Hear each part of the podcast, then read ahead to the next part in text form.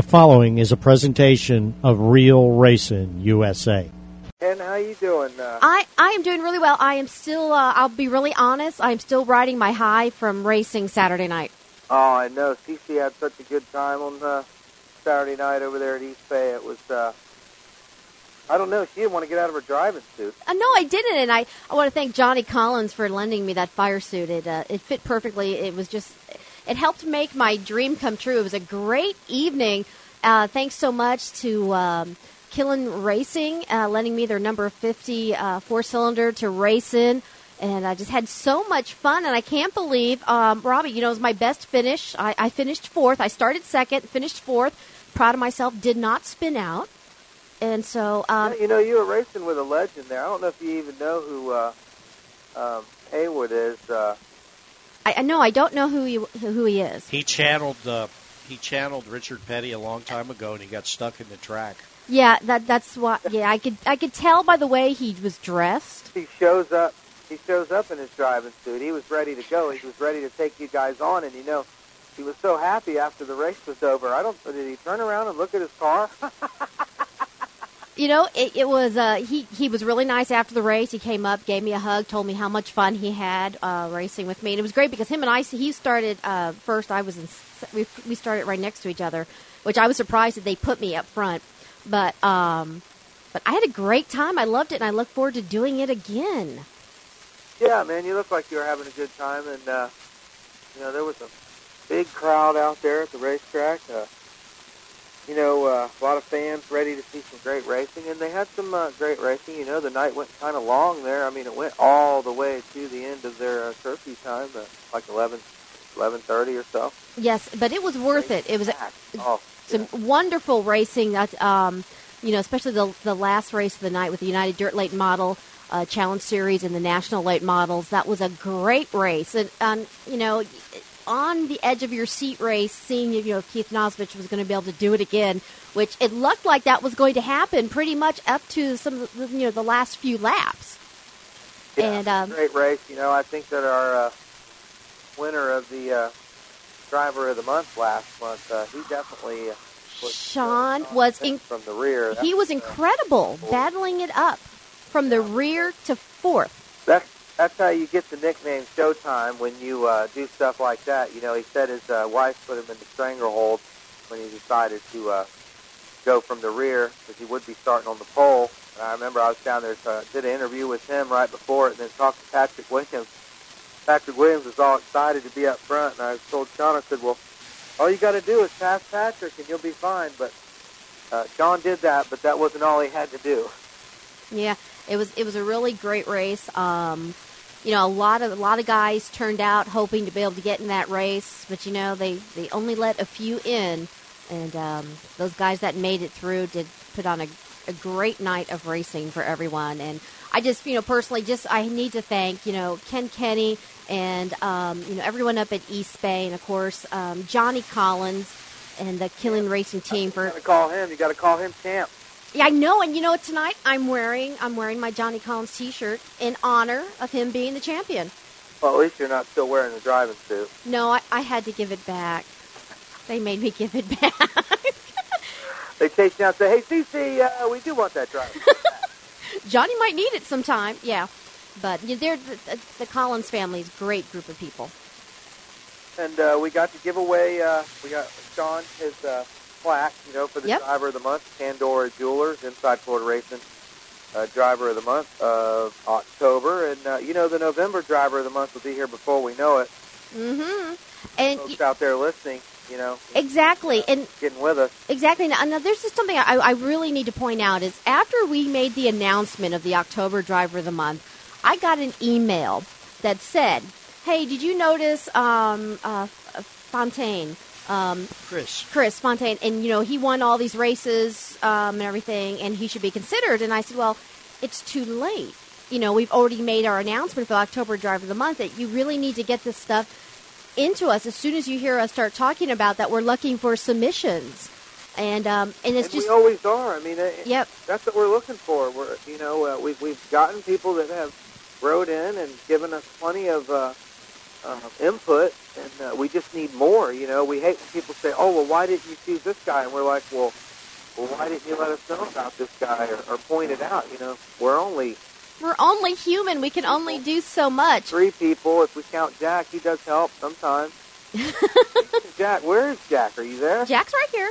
Hey, you know what we're going to do here pretty soon, uh, man? And in the next, uh, sometime in the next 30 days, we are going to present the first uh, annual hmm Real Racing USA Lifetime Achievement Award, and that's going to be a very special thing too.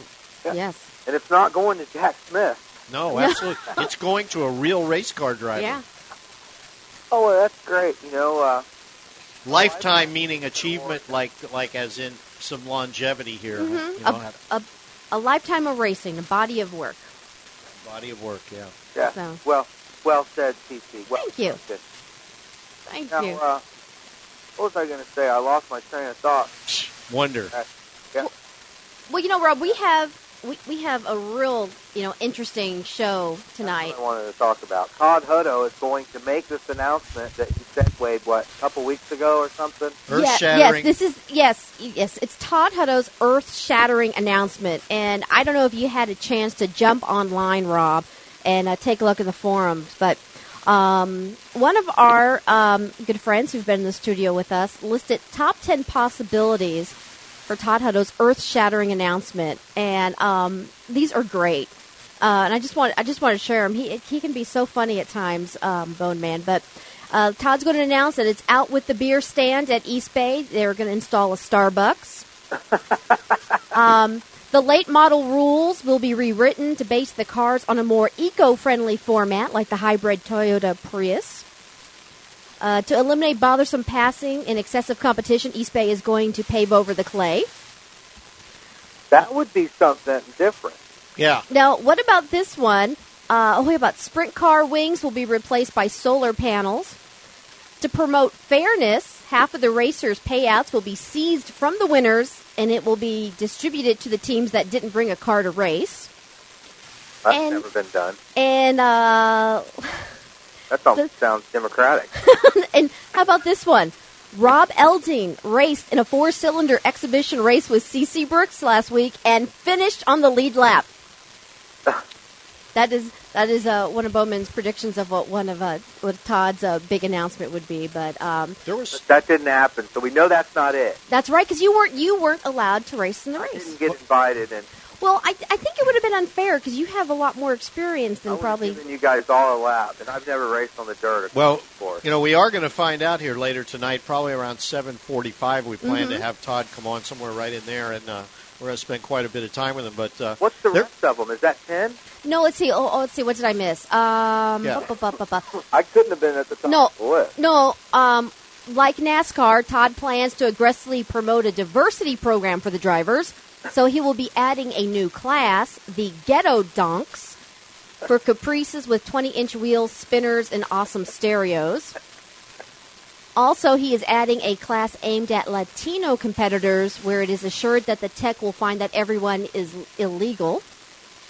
And finally, Gibsonton Meth Labs and Bail Bonds Inc. announced as the title sponsor And of that- the family section in the and, stand. and that's very appropriate for the three items. There's there was three major items that we were going to talk about tonight, but we're going to only like give them. Um, we just don't have time to really go into them. Yeah. One is we were going to have the uh, new uh, owner um, from uh, Bronson Motor Speedway on tonight. That was all scheduled, and um, hey, what happened, Jack? he had to Yeah. use the uh, bail bondsman over there because uh, Ah. he ran into some, some serious legal issues. He's a, a political figure, and he ran into some serious legal issues. And uh, so we're not at the top of his priority list. And of course, the transition to a new ownership at um, Bronson Motor Speedway is um, at best in doubt right now. Hopefully, though, it'll all work out. You That's a never, shame. You never know. We, but- we, let's not ponder on it too much because he might be the new owner still. Y- Yeah, I hope so. I mean, I hope it does work out. Um, it- uh, but uh, also, in another news item, Never hurt anybody. Rob, um, I, I would like to point out something to you, um, particularly you might find of interest. Um, DeSoto Speedway's attendance figures slipped slightly this week. They went from 31 down to 20, 26. 26 in the grandstands. And Now, uh, Captain John assured me when we were having our argument the other night that they average a thousand. Now, Yes. we say that sort of half in jest. I've had three people who told us that they actually counted that number of people. If that's not true, call 941 228 8359 or send an email. Actually, just call. Just call. 941 228 8359 and let us know what the real count was. And the major news that will shake up things down at Charlotte County Motorsports Park. Insanity happened Saturday night well, down there, Linda Jack. Jerica is no longer the general manager, and uh, she will be being uh, replaced uh, by probably several people for the different things. She was the head scorer, general manager, Linda- operations manager, office manager. That that's right, Rob. Um, Not apparent, at all. No, uh, apparently uh, Saturday night there was some issues on the track and off the track with uh, with fighting, and um, Bobby fined Ryan Pancoast uh, five hundred dollars for coming onto the track after the Thunder Truck race. He uh, drove Randy Kyle's number fourteen truck and getting into a disagreement on the track in the winner's circle and things sort of carried over into the pits. There was a, also a problem with um, Shane Leonard and Billy Bigley that carried into the pits, and things were getting physical. And Bobby was getting involved, and Bobby fined Ryan Pancoast five hundred dollars, and Linda let him, paid him out and let him leave the track, which upset Bobby. And um, there was a confrontation between Bobby and Don yelling when Don was trying to defend her boyfriend Ryan, and it ended up with, you know, Bobby confronting Linda in the office, and now she's no longer with Where's Charlotte County Motorsports Park. Yeah, we need the soap opera music. Soap opera music for this. so but you know she's what she's think? no longer there, and and you know a lot of people are really going to miss her, and you know and how organized she was, and you know and kept things together there. So we wish we wish Linda the best, and you know hope she lands on her feet quickly. Absolutely. And you know what? I think what they should do in the future is instead of like putting out fines over the like loudspeaker system, I think they should just simply instruct the uh, safety crew to turn the hoses on anybody who tries to commandeer the uh, winner's circle. Yeah. I mean, that would be much more entertaining for the fans. You know, and Jack, what? how about how about start listening to my advice, which I know there's people out there that love and hate when I give advice. Who loves it? Don't have the winner's circle after the race. Oh. Wait till the whole deal's over with, Hey, we got to go. and then and then if there's if there's fights when the whole racing is all over with, then if there's a bunch of fights afterwards, it's kind of cool.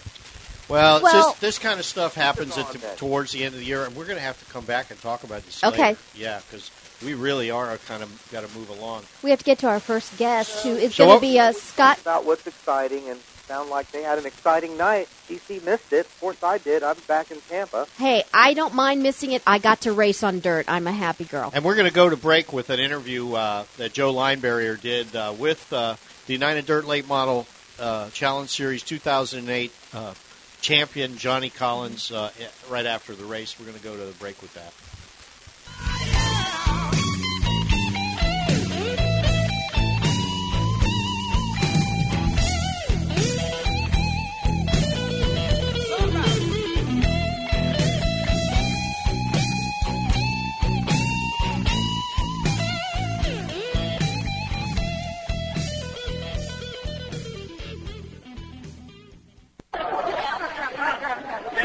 Johnny Collins, you've never been married to a series. This 2008, you decide to really put your heart in it. And of course, the big payoff here tonight, you are the 2008 United Dirt Late Model Challenge Series champion. Man, that's awesome, ain't it? You uh, you just don't know. We uh, you know, swapped some deals earlier in the year, and I thought it might have go south on us, but man, we just we just kept digging, and uh, like I say, I can't thank everybody enough that's part of this crew, uh, my family. Man, it's been a great year. Everybody supports us. I mean, this is this has been awesome. Johnny, you, you enjoyed so much success in 2008. We talk about it all the time, but uh, tonight at this racetrack, you know, knowing you could sew up this series championship, talk about the run itself. I mean, you're able to salvage certainly a uh, top five, I do believe it was tonight. You were able to kind of claw your way up there. What happened to this race car? Well, you know, I, I think I, I chose the wrong tires. Um, I started too deep in the field. We was a little off on the heat race, you know, so I had to be real patient. Uh, I chose the wrong line for the most of the race, and it seemed like the last 10 laps, you know, the middle of the track worked back in where there wasn't nothing early, and and you know, there again, I waited too late to find it. Um, and normally I move around a lot more, finding some good traction, but I was still in a.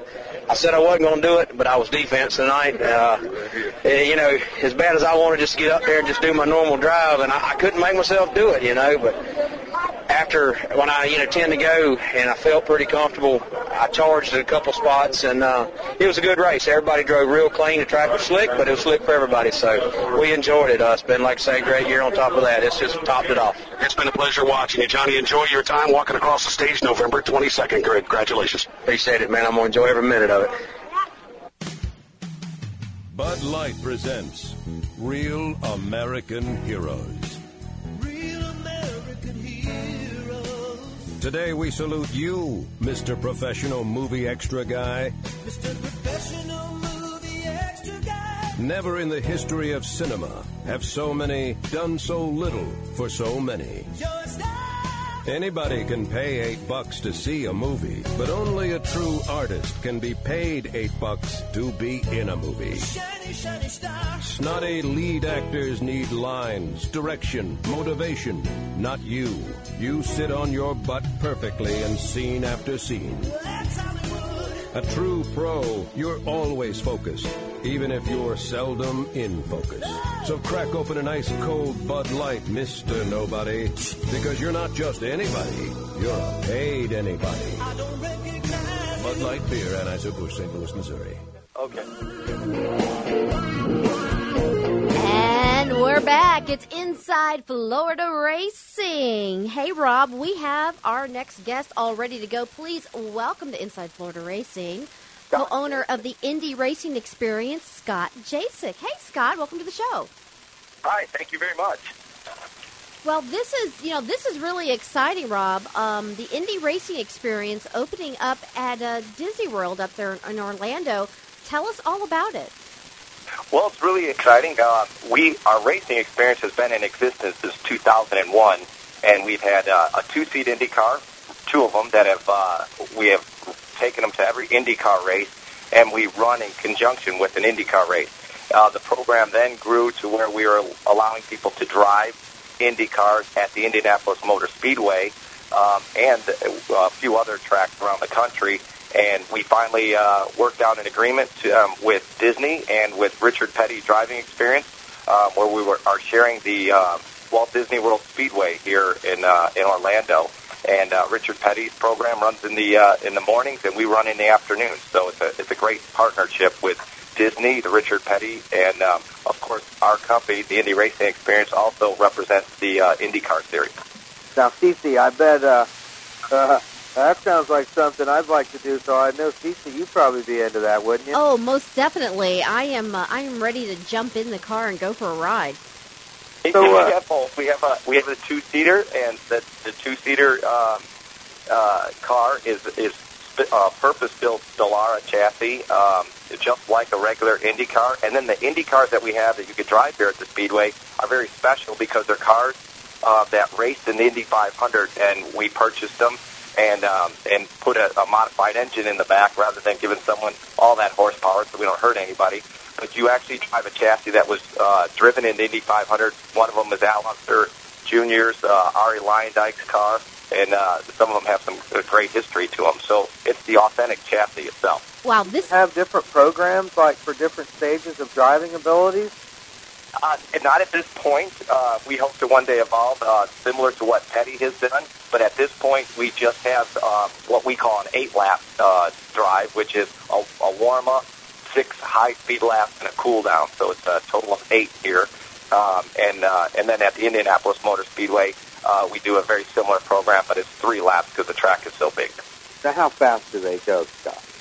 Well, the cars are they're capable of probably going around 140 or so, but um, believe it or not, it's hard to you know unless you were here with me and, and seeing the experience day in and day out like we have over the, the years at the Indianapolis Motor Speedway.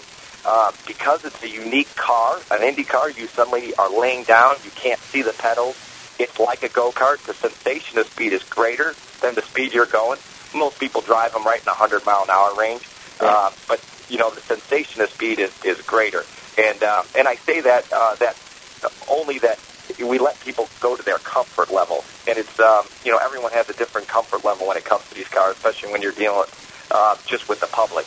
Uh, like in Indianapolis, we even had a, a gentleman, 94 years old, come out and drive, and and uh, in our two seater, we had a, a 94 year old lady take a ride in our two seater, and that made the uh, 10 best sports plays of the day on uh, ESPN. So it was pretty cool. Now, now, Scott, with the holiday season approaching us, or do you have available um, gift certificates? Uh, you know, um, people can buy this experience for their loved ones.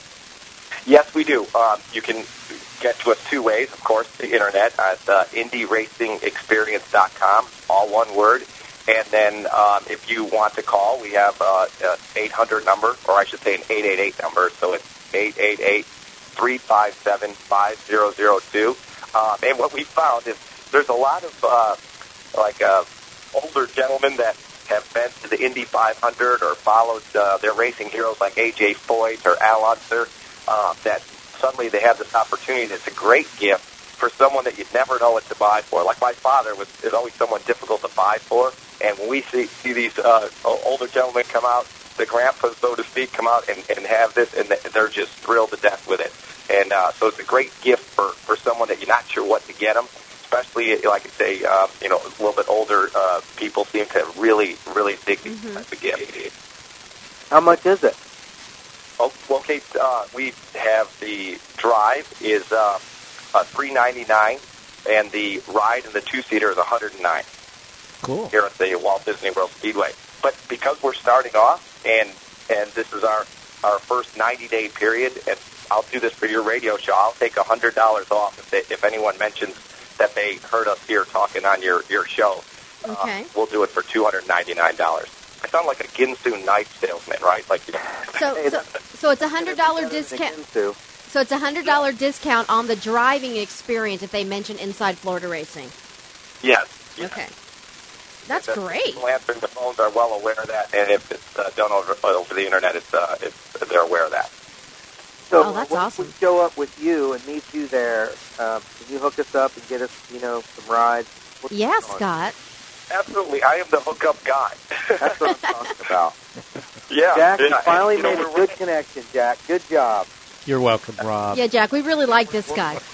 I like this guy. You know, I've been getting more out with just the regular Disney World anyways, experience, Epcot and all that. You know, it's really overrated, but this, you know, Well, you know, it, and it's it's a neat, you know, especially the fact that we are there with Richard Petty, so it gives people a unique opportunity to both experience NASCARs and Indy cars at the same time. So it's uh, it's really going to be a, a great partnership. We feel that you know, working at the track together that way. yeah, maybe if I drive good enough, CC, they'll give me a job. Hey, maybe they will. Maybe they will. I tell you, I'm looking forward to this. I can't wait till we can uh, get this on our get this on our calendars, Rob, and, and That go up there. good Time, uh, I definitely like to check it out. I've I've been to the Richard Petty driving experience. I've been to the Buck Baker School uh, way back, uh, probably in uh, 2000. I actually got to meet Buck Baker. That was a real experience, you know, at Rockingham, and uh, those things Sure. are really cool, man. They're really cool to go to those kind of things, you know, because it gives you that. When you're at the racetrack, there's a certain feel that you get when you drive out in the middle of any of these NASCAR tracks or any of the real racetracks, and then when you're going to get in a car and you're going to go out there and drive around.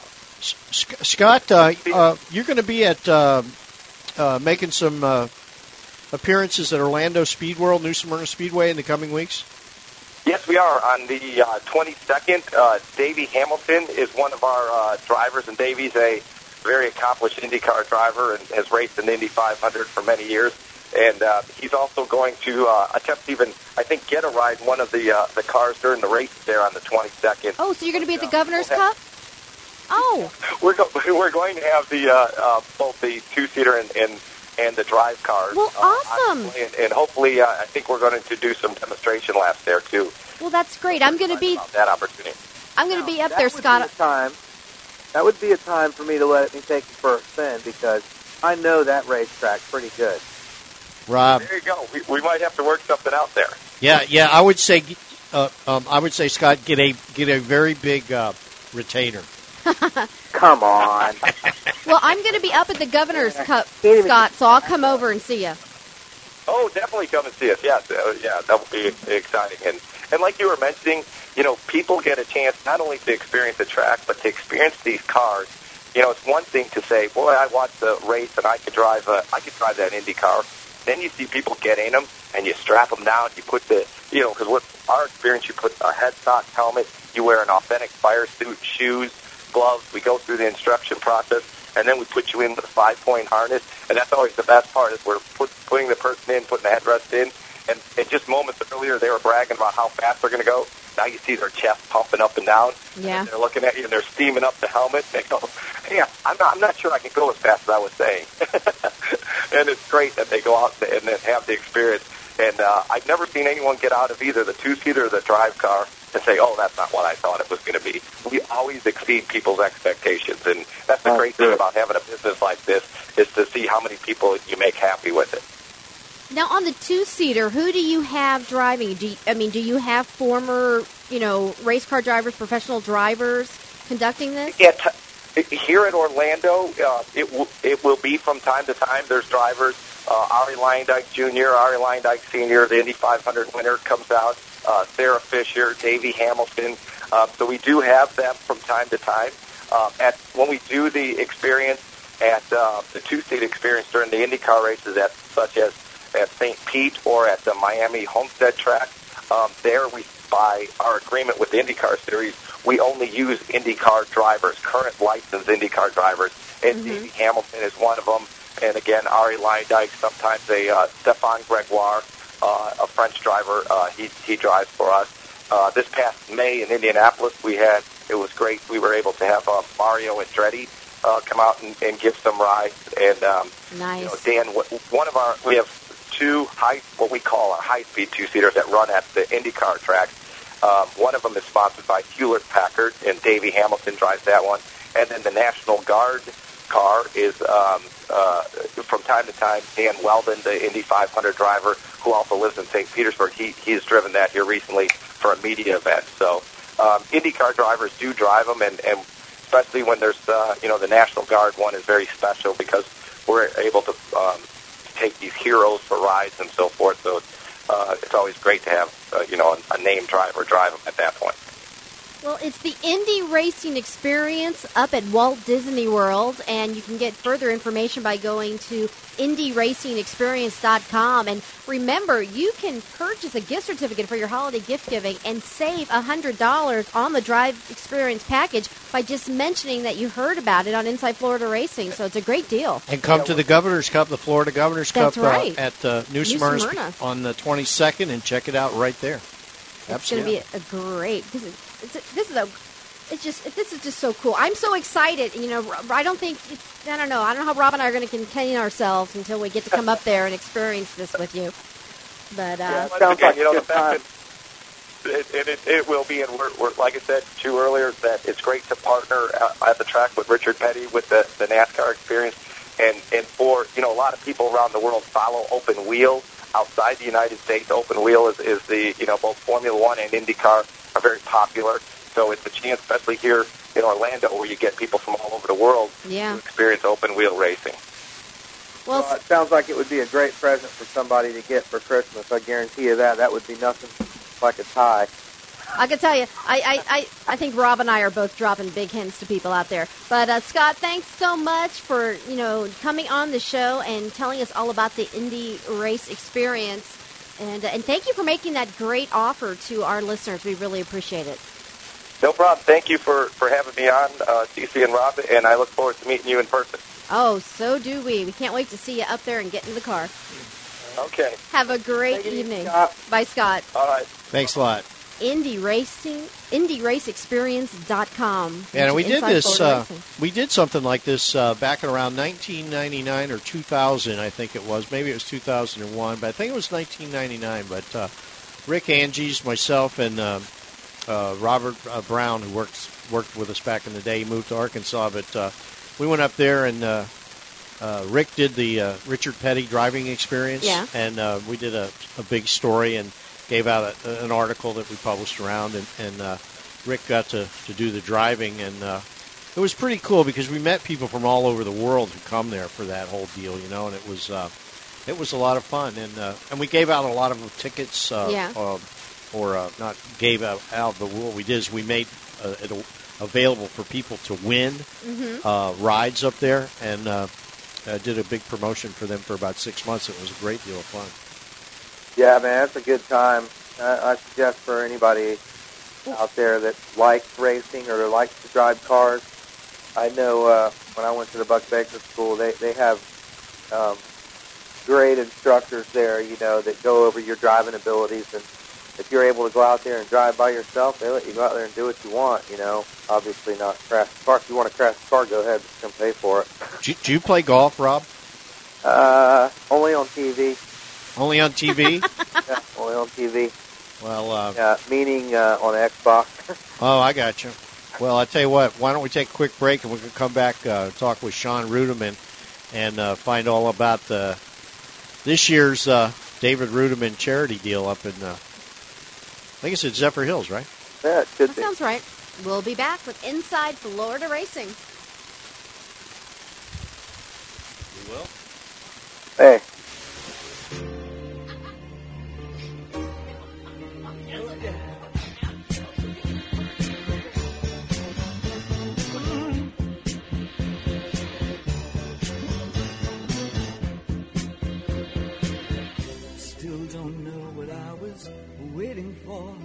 And my time was running wild in dead end streets. And every time I thought I got it made, it seemed the taste was not so sweet. So I turned myself to face me. But I've never caught a glimpse how the others must see the faker. I'm much too fast to take that test. Changes. Turn and face the strain. Changes. You wanna be a richer man. Changes. Turn and face the strain. Changes. It's gonna have to be a different man.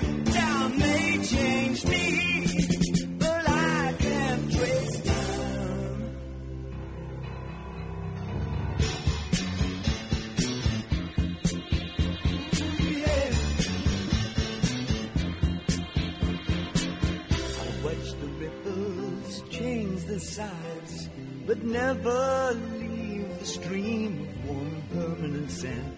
So the days float through my eyes, but still the days seem the same. And these children that you spit on as they try to change their worlds are immune to your consultations. They're quite aware of what they're going through. Changes. Turn and face the strain. Changes. Don't tell them to grow up and out of it.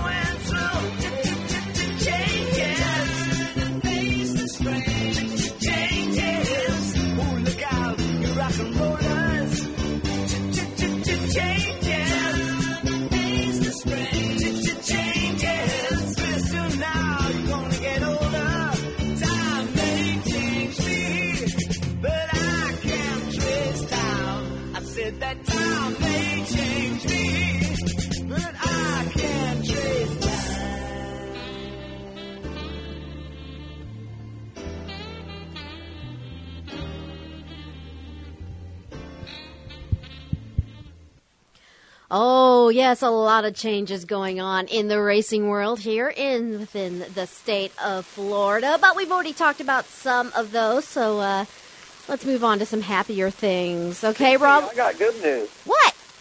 I got Sean Reutimann on the line with us. Sean, how you doing, buddy? Good man. How are you guys doing? Hey, Sean, welcome to the show. We're doing great. Now, uh, we saw you the other night at the races at East Bay. Uh, see Buzzy out there. He was doing good till somebody got in his way. Let me tell you, he was cutting through the pack like it was nothing. Yeah, yeah, Uncle Buzz, he's still got it in him. Uh, him and Dad, they might be in their 60s, but uh, as long as they keep racing like that, uh, I don't think they're going to retire anytime soon. What you think about the races the other night? I thought it was a heck of a late model race. Uh, what did you think? Yeah, that's uh, that was a great show. Um, really should have probably been out in Phoenix. Uh, took a weekend off from David, but uh, I enjoyed myself down at East Bay. We don't get down there enough, you know. We born and raised basically there, but uh, that was probably some of the best late model races I've seen in a long time. That was a that was a really good show.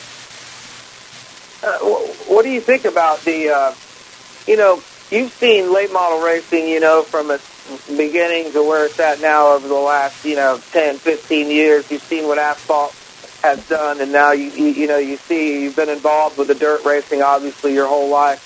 Um, you know, to see two series come together and run a race like that, that, that was that was pretty cool. Um, do you think that's uh, that's why it made it so exciting because you're able to get those two series together like that? Uh, definitely. I mean, you got guys from all over, and I think it's really cool that Florida's actually getting back on the map with uh, late model racing. You know, it's, we used to have some of the best drivers around, you know, run through either pavement or dirt here in the state of Florida. And um, to have two series like that come together and the guy have a schedule like he does where it's throughout Florida, I just thought that was uh, really cool. And it showed by the car count and by the talent of drivers you had there. I mean, that's that's awesome. That's what we need. You know, we're not we're losing racetracks left and right around here, and it's not uh, shows like that really help out. You know, help the fans get to see a good race, and you know, have a lot of drivers there, a lot of good drivers. You got guys from the asphalt. You know, uh, Rich Pratt and Patrick Williams come over from the asphalt to run dirt now. It's it's really cool to see all them guys. You know, put on a good show like they did. So, um, you know, you've been there with, um, with the NASCAR deal now with uh, David. Um, maybe tell us, you know, me and Cece and the fans out here, you know, what maybe what you do and uh, what it's like to, you know, be involved in like the big show. Uh, yeah, it's it's it's really cool. Um, like I've been riding David's coattails here for the last uh, five or six years. You know, we've been going hard. Um, it's it's hectic. It's a lot of travel. Um, I still live here in Florida, and I fly out every weekend. Uh, I'll fly out Fridays, and you know, know, we'll practice and qualify on Fridays, and uh, you know, we'll come in Saturday mornings, and know, we'll have a two-hour practice for the Cup car, and turn around, and he might have ten minutes between the Cup practice to the Busch race. You know, he'll jump right out of one and jump in another, and you know, we'll run the Busch race, and um, Saturday afternoon or Saturday night, whatever takes place, whether it be at the same racetrack or we'll, you know, jump in a plane and go from one track to another. But um, you know, we'll get up Sunday morning, and you know, you got all the pre-race, and he's got all the uh, hospitality he has to do, and and then we get after it, and then it's a mad dash to the airport to try to get back home. And you do it week after week, where they only get maybe two different weekends off during the year. Uh, yeah, we actually don't get any with uh, with David running both the nationwide and the Sprint Cup series. We don't get none. So I work I work here during the week at Buddy Foster Chevrolet running the body shop, and I'll get on a plane Friday and fly out and fly back Sunday night and turn around and do the whole schedule again every week from February to Thanksgiving weekend. Now, Sean, you're involved in a, uh big golf fundraiser that's coming up soon, aren't you? Uh, yeah, we're having uh, this will be our fourth annual Dave Reutimann Charity Golf Tournament. Uh, the last three years, all the proceeds have went to uh, All Children's Hospital. The first year we did it in like a two-week deal where we put it together and we raised ten thousand dollars. The second year we were able to raise twenty-five, and last year we uh, came up with seventy-five thousand dollars. Wow. So it's getting bigger and bigger. It's here in Zephyrhills. Um, just a little small town thing. This year we're going to help kind of help local charities if we can. Mhm. You know, somebody in need. It's hard times up here now. But um, yeah, it's uh, Friday, November 28th. Uh, we have a auction and we have a band and we have Sonny's Barbecue donates the food and we just have a good, uh, real good time. You know, it starts at six o'clock and we have a lot of um, auction items. You know, all the drivers give us something. Uh, Who does pretty the sure- auction? uh, Bobby Dixon actually does the auction auction for us. He uh, he's an auctioneer. You know, he's a local dirt track guy, and uh, he's really good. We had a lot of fun with it last year. Me and David stand up on stage, and hold the stuff up and talk about what what we have, and then Bobby starts doing auctioneer and stuff, and it's pretty neat to just stand there and listen to him because he's a professional at it. Well, this year I say that you have two auctioneers because I'm a professional auctioneer as well, and I want to come. I'm a licensed auctioneer just like him. I'm There you go. Do, I'm ready to come do some auctioneering. It's it's cool to hear you guys do that. It's pretty neat. Try to Have talk five, to me. seven, try eight, to- ten, twelve, and a half, There you fifteen, and go. a half, and twenty, two, and a half, and twenty-five, and a half, thirty, and five, forty, and five. Okay, stop showing off back there. There you go. I'm ready to go, man. there you go. Um, I know. I know. Tony Stewart gave us another uniform last year. He gave us one of his uniforms, and uh, it went for five thousand dollars. But David outbid everybody on that. I told him he couldn't do it this year. But um, we get a lot of stuff. DW gave us stuff. Um, uh, Dale Jarrett, all the drivers that gave us stuff. Um, it's twenty dollars for adults, kids uh, ten or twelve and under free. And if you bring a toy valued at twenty dollars per adult, we're doing a Toys for Tots on Friday night there. So uh, it's a lot of fun. We do that on Friday night, and then we kick it off Saturday morning at ten o'clock in the morning. and Have us a golf tournament. Now, if people out there um, are interested in coming out and participating, can they still register to participate in the golf tournament? Uh, yes, ma'am. Yep, they can uh, still get in that. They can go to Silverado Golf and Country Club on their website or call them at seven eight eight twelve twenty five, uh, area code eight one three, and they can get involved in it. Um, it's still open. We still have spots available, and if we don't, we'll make room for people. What about the Xbox golf tournament? Are they having that at the like the, the country club bar or something? No, no, no, we ain't doing that. But we do have a race car simulator if you need something to do, kill time. You know, we can. We're gonna uh, we're gonna do a thing there Friday night uh, where you buy a ticket and um, whoever has the fastest qualifying laps will go head to head against David in the race. So at the end of the night, so it's uh, yeah, we got something a little bit for everything. We got stuff for the kids to do. We got one of them uh, air bouncy things for the kids. Oh, a bounce house, cool. Yeah, something for the kids to do, and we'll do that Friday night. The Like date said, we'll again? do Uh, that'll be February, or I'm sorry, November 28th and 29th? November 28th, 29th, Silverado Golf and Country Club here in Zephyrhills. And uh, we'll do that Friday and golf tournament Saturday, and then we're going to haul butt to East Bay, and David's going to run that modified race at East Bay that night. So, you know, everybody wants to come out and see David race, he'll be there at East Bay that Saturday night. All right, that sounds great. Yeah, it's going to be a busy weekend, but we love it. You know, we, we wish you all the best and hope that the, you know that you just raise all lots of money to help your community. And I think it's great that you're putting it back into your community and helping your neighbors.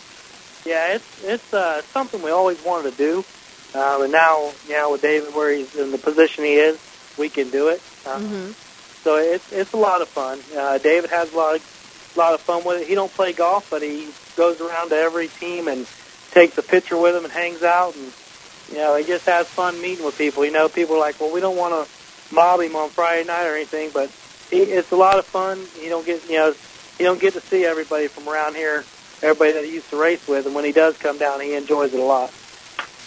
Yeah, and I bet he loves driving the golf cart. He's probably got a big fast one that he drives around. Yeah, they give him the fastest one. They got, they got him.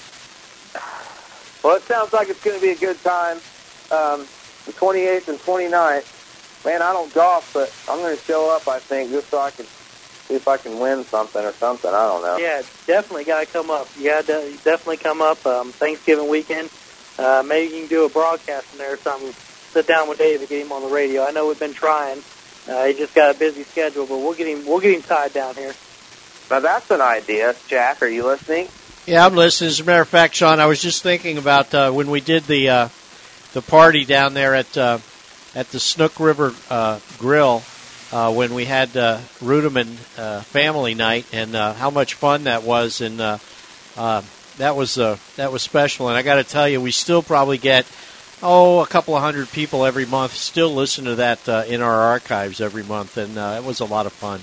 Yeah, I, I missed that. I happened to be on the plane that night, and matter of fact, you guys were talking to David when he picked me up at the airport. But uh, yeah, we we need to do that again because that, you know, once you get everybody together, then the stories really come out. Oh boy, oh boy. it's, it's it's a lot of fun. Uh, but you know, the auction is is really cool because you got, like I said, Bobby Dixon comes up and helps, and you know, you got Dad and Uncle Buzzy there, and David comes out, and then Ivan Lloyd was there last year. The owner of uh, Ocala came. I know um, Al Barndor said he's coming this year, and you know John Rankin races late models. A lot of drivers that race with David, you know, come to this deal. So it's a lot of fun to see all the racing people come together for an auction and stuff to raise money for the children. Well, that's good. That's Sounds good. like fun. And we wish you much success, and we appreciate you being able to take time out and join us. And uh, we'll see what we could do. Who knows? Maybe, uh, maybe somebody will show up. Maybe Rob will be there. I'm going There talk. go. I think I think he wants to come over and and play in, in the the racing simulator. No, I want to go. I want to go over there and auctioneer something with Bobby. I think we'll have a good time. And uh, being that I'm a professional at that, and I do it every week there in Zephyrhills. Uh, that's where our auction house is in Zephyrhills. Oh, is it? yeah, it's right Out down there on 301. Yeah, right on 301, right down the street. So, um, I believe I'll probably be there on Friday night. I'll be talking to Sean about that. All right. Good. We appreciate all the support y'all give David and the whole family, and uh, we'll see if we can't go to Homestead and get one here before the end of the year. All right.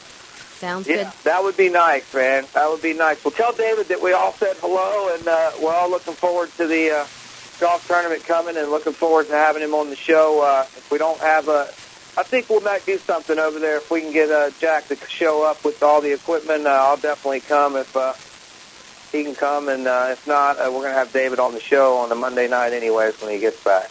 Talk to you soon, Sean. Thanks a Bye, lot, man. Sean. Appreciate it. Thank you. All right, Rob. Okay. Hey guys, I was just uh, checking the forum and I see that somebody listened to us as we're talking about drivers of the month and looking for people to send in nominations early, and we we've received one. Yes. Really? So we're we're ten days into the month of November, and somebody has already submitted a driver of the month nomination for the month of November, and that they want us to consider and keep our eye on Gerald White Jr. And what track is that? Um, he raced at uh, both uh, Speed World and New Smyrna. Okay, that's what I'm talking about. Two, two track racer. Now, now that's funny, Jack. You know, we were talking the other day, and they were saying that most of their racers didn't run at both of the racetracks. Remember? Yep. So, oh no, wait a minute. I uh, let me. Yeah, I think it's at, at both tracks. He raced on a Friday night and a Saturday. So, Hey, you know, by the way, before we're getting ready to go to break, but if you go to Orlando Speed World this Friday night to catch the uh, Fast Car Challenge uh, Late Model 100, you will also get free of charge. Rusty is supplying the space shuttle launch at approximately 7:30, and you're well, very isn't that nice of him Yes. to supply that for It's- it's everyone? awesome, man. Have you ever seen a night launch? Yes. I, I love Yes. going over there for a night launch. It's incredible. Friday night. This Friday night, track. Huh? To be able to make that happen. That's incredible for a track to be able to. Well, if there's anybody, He must know, have pulled some it's strings, Rusty. It's man. Rusty. Rusty's got the power. He's the guy, and it's uh, time to go to break. We'll be back with Inside Florida Racing.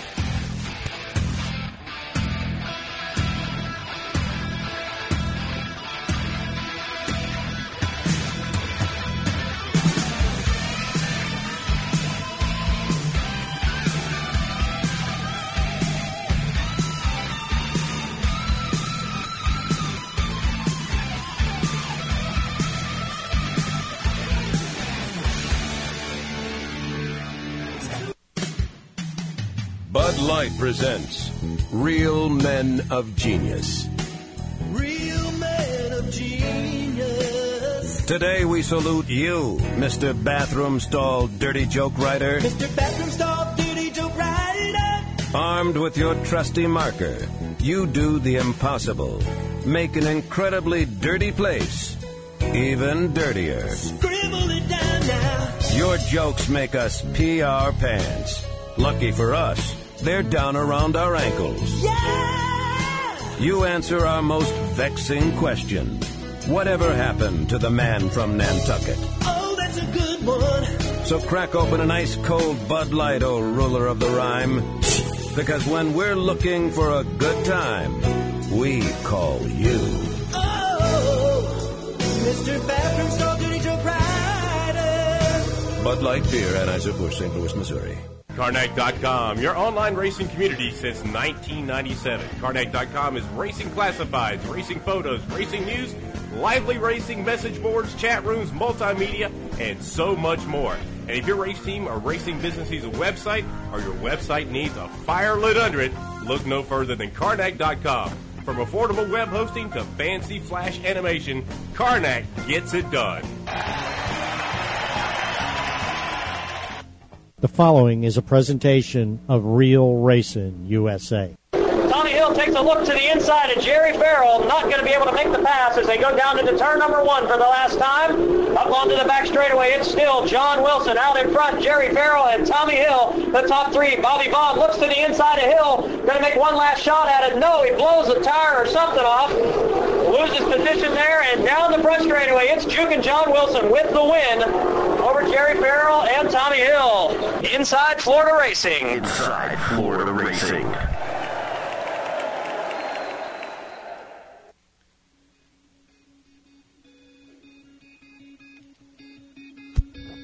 Inside Florida Racing. Good evening, everyone. CC Brooks with you, of course, in the studio with Jack and Rob. And, you know, we get our Inside Florida Racing apparel from fancyworkembroidery.com. That's fancy with an I.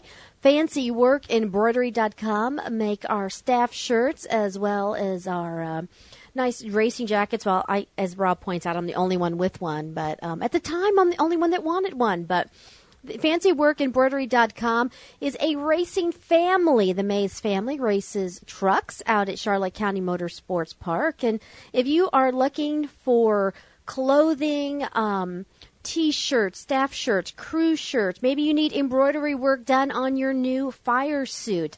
Maybe you're looking for promotional items to be able to toss them to the grandstands, to the people in attendance at the race.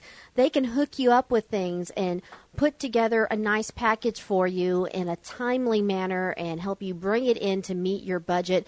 FancyWorkEmbroidery.com. Now, if you're looking for hats, if you want a nice hat to pass out to people for your teammates to wear, for yourself, and to be able to give away to your sponsors and your fans, fancyworkembroidery.com. They make my CC Brooks limited edition racing caps. And I tell you what, they're hard for me to hold on to because people are always wanting them once they see them. They do the best work, the top quality in hats and shirts is fancyworkembroidery.com. That's fancy with an I, and you will find a link to their website on the Inside Florida Racing website. You can go to insidefloridaracing.com and just click on the fancyworkembroidery.com link and go to their website. You can take a look at all different kinds of things that they make Coming up to the summertime, you want something unique? Well, they can make you a racing team bikinis that you can uh, give to the women in your life. If you want them to be out on the beach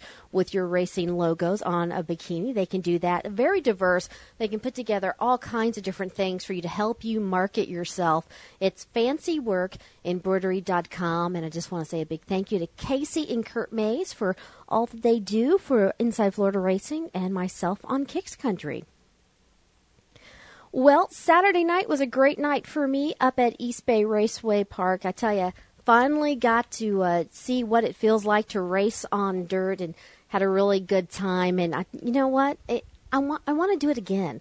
I, I'm ready to do it again, and I think I'm also now ready to get back out on the asphalt and uh, and do that again. So, uh, thanks so much to everyone that has made me uh, encouraged me and have made the arrangements so I could go out there and experience racing and looking forward to hopefully get more experiences in 2009 which it's hard to believe we are getting closer and closer to the holidays. And I feel very fortunate that this Thanksgiving I get to celebrate it with my mom and dad. They've come down from North Carolina so they were with me up at East Bay as well. Uh, my son was there, and my brother, who like never comes out and does anything, uh, came out when he heard racing, and um, and joined me up there at East Bay.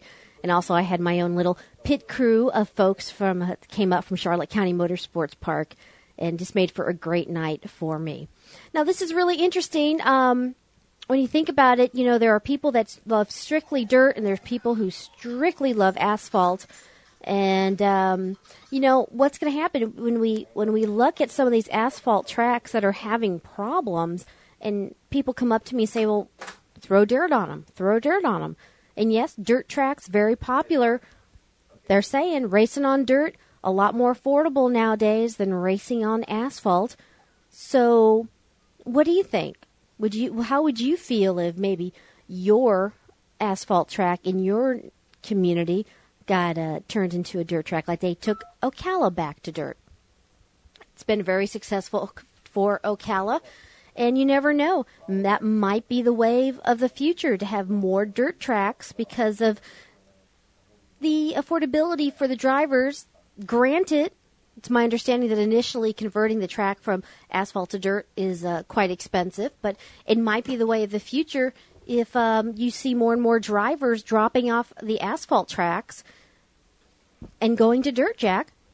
We might see more. You know, there there might be a trend of, of more dirt tracks. I I'm going to turn my family room to dirt. I know. I've actually talked to guys that are throwing, you know, making uh, sort of like little mini dirt go kart tracks, you know, in the back parts of their property for themselves and their friends and their kids to play on because dirt is just getting so popular. And speaking of dirt, do I have one of my favorite guys when it comes You to got the it. dirt track experience? Todd Hutto from East Bay Raceway Park. Hey, Todd.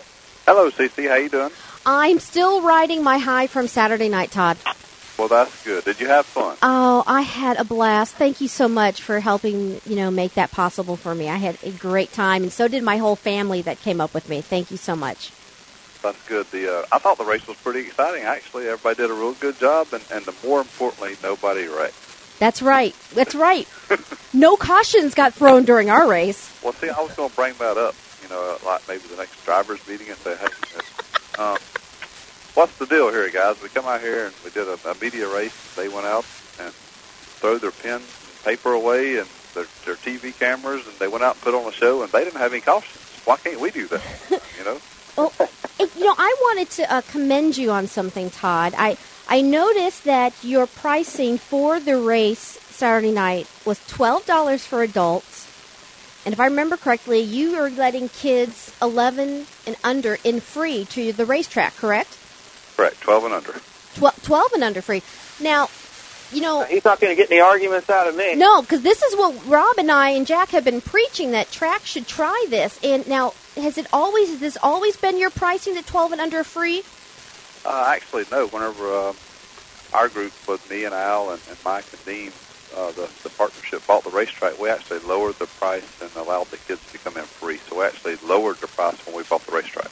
Todd, why are you throwing away all that money? Well, th- yes. Now, exactly. This is the now this is the kind of response we've been getting from other track owners that that's you're losing money. You know, you shouldn't be letting the kids in for free. That it's not a good idea. Has your experience been that this has been a positive thing and that you make money up in concessions? Uh, well, actually, maybe maybe a little bit here and there, but more importantly, um, what we just talked about, you know, racetracks closing, and different things. We've got to create new racers, and if they're not here at the racetrack when they're young, Yeah, we're not going to create new racers. in the story. that's a very good point. So we've, we've got to get them here and get them interested in the racing. Obviously, you know, most of us that's in the racing now grew up because mom and dad or somebody was in racing. Somewhere along the line, we got involved in it, and uh, you know, you got to keep the youngsters involved in, in, in something. Um, of course, you know, most of us play football or cheerlead or do something, and and you always grow up on that side of things. And the racing's the same way. If you grow up in racing, you love it, you enjoy it, you want to be here each and every week. And, and the kids look like they have so much fun at your track. They are running around, and granted, they are picking up the clots of dirt that get that get flung around, and they're playing with them, and they're having a good time. and you don't, you know, and there's like no kids causing problems that I have ever noticed up there, or you know, throwing fits and being unhappy. Everybody's just so, you know, having such a good time uh, watching the races, and the kids are running around and playing, and um, it's just a great family atmosphere. And just, you know, kudos to you and Al and everyone up there at East Bay. Well, I appreciate it. We do work hard. Um, and Friday night we do uh, our go kart racing for the kids. Um, we have some older kids, of course, that participate in the go karts, but basically it's for the younger kids, and, and that's where it starts. I mean, uh, we're all fortunate, you know, to, to be able to do what we love to do, and uh, the kids are a part of that, and we need to bring them up in that atmosphere that's fun and positive, so that one day they can take over and be the leaders Mm-hmm.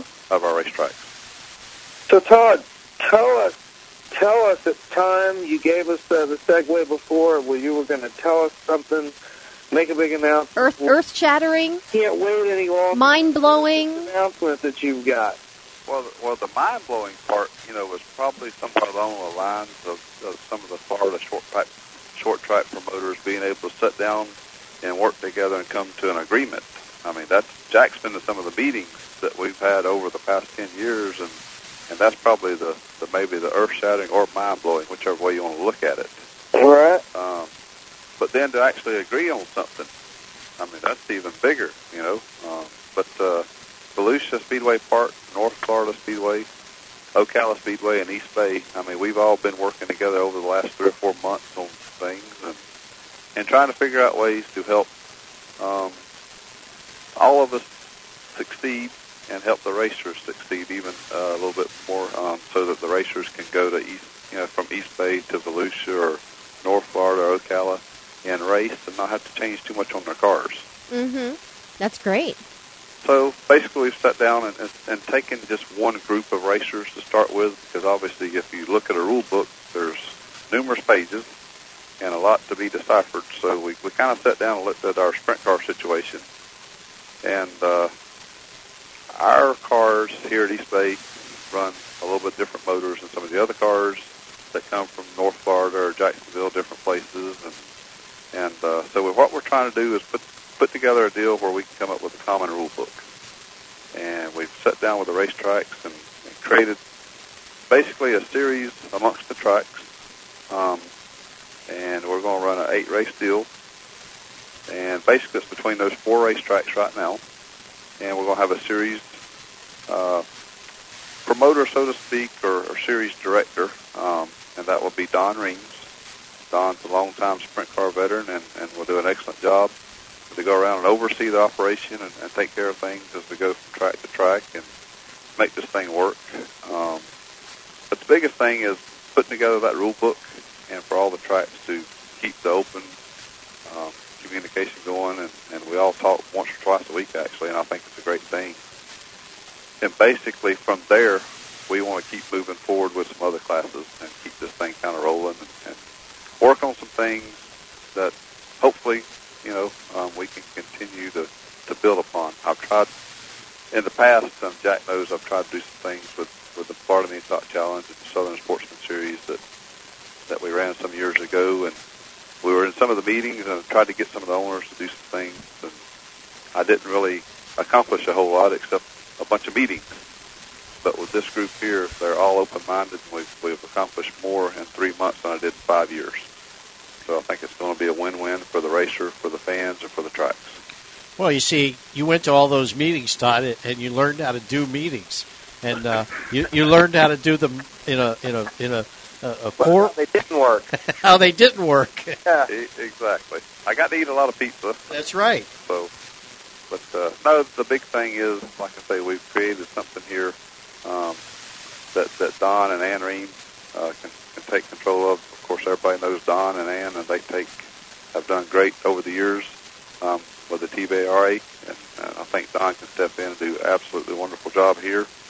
Uh, Phil and Liz at North Florida has been uh, great to work with, along with Tanya and, and Mike at Ocala. Tanya at Volusia has been. I just met her this year when the when the late model deal did, did their combined deal. We went up there and, and had a meeting with all of us, and, and it, uh, that's kind of when the communication started. And from there, we just opened it up and went a little bit further. And I think it's going to be a win for everybody. Um, what we're kind of doing is I'm going to have a website and all that stuff. Uh, get everything posted. Uh, the website will be uh, dirtfordirt.com. Basically, our dirtfordirt.com promoters association is what we're going to call this deal, and hopefully just make it grow from here.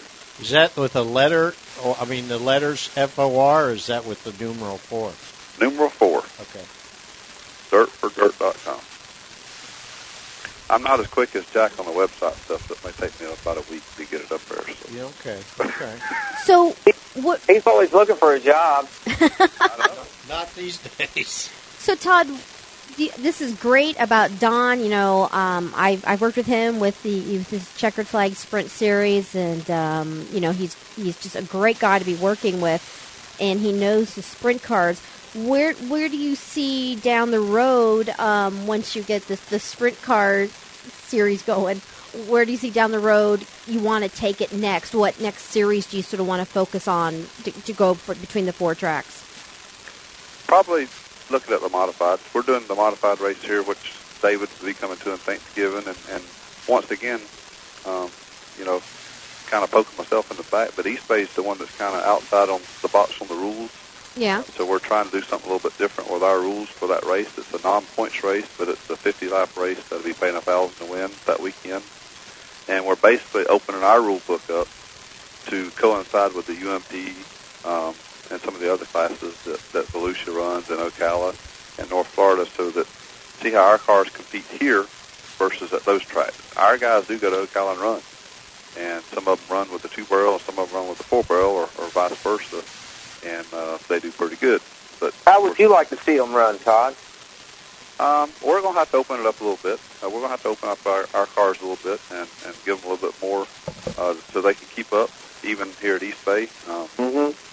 But you know, when you go to some of the other tracks, Volusia and, and North Florida, especially, those tracks are a little bit bigger, and it does take a little bit more motor to get around them. So um, that's where our cars, if they stayed on the same motor package, would lack you know lack a little bit. So And what what motor do they actually run in uh, your class? Well, basically, we're on a head combination where it's a little bit smaller than everybody else and two-barrel carburetor, where the other motors are open a little bit more and they have a four-barrel, and actually they weigh 100 pounds less. Our cars are a little bit heavier. So we're just going to adjust some weight and allow them a four-barrel and, and kind of see what happens. Has there ever been that uh, the crate motor brought into the modified? Not yet. We've, we've experimented with it here. Um, we've tried some things, and, and we have looked at it. Um, but uh, right now, we have not actually put it in race competition, so to speak. Uh, of course, anybody that's been around late model racing the last year or so, especially here at East Bay, has seen the crate motor, and it does a pretty darn good job in late model. mm-hmm. Yeah, it does. No doubt about it. But uh, to get back to the sprint car deal, the uh, it'll be called Top Gun Sprint Car Series, and um, like I say, the the big thing is working out the rules and stuff so that the two or three different combinations rules across the state of Florida can actually come together and, and work as one. And um, we'll be starting the deal off next year at North Florida Speedway on March the seventh. So uh, we've got a schedule in place of eight races, and it'll be spread out throughout the whole year. So it won't be a whole lot of traveling you know, week to week to week. It'll, it'll give give you know the guys time to recuperate, so to speak, and still be able to uh, run their home track. And and the rules amongst the series will be the same rules on a weekly basis at the racetrack. And you know, I'd love to see a young man or a young lady go out and win the, the series championship and a track championship in the same year. That would be awesome. Is it a wing class or non-wing class? It'd be the wing class. It's basically the same. Uh, sprint we have running here at East Bay now on a on a every other week. Um, Is that the 360s? it's basically our limited sprints here. We're gonna we're gonna up them up, you know, a little bit more um, as far as the what the uh, Jack Sprint Cars series is up in North Florida. They have a group running up there with auto scraping them. Right. There's a bunch of different types of sets of rules around, and we just kind of got to manipulate everything so it all works together for everybody. So, so I was just going to. Is there going to be a point series? Absolutely. It'll be an eight race deal. It'll be a points. We have a points fund um, at the end of the year. And uh, so everything, like I say, is going to be based off some of the other things that I've done. I, I kind of put this thing together and, and we've tweaked it between uh, North Florida, Volusia, and Ocala. Everybody had input and everybody's on board. And I think it's going to be something that will hopefully open up the eyes uh, to some of the other track promoters and uh, a lot of people in racing that, hey, when we get together and we work together, a lot of good things can happen for everybody. Well, absolutely. So, so there's eight races. What two races each track, and uh, um, when when when would this whole deal start? Like March, April?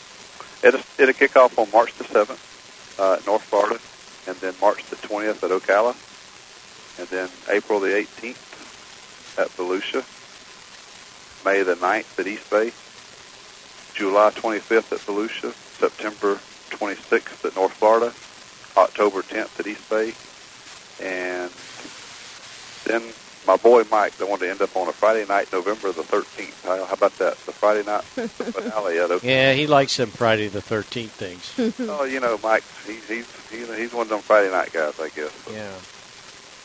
Yeah.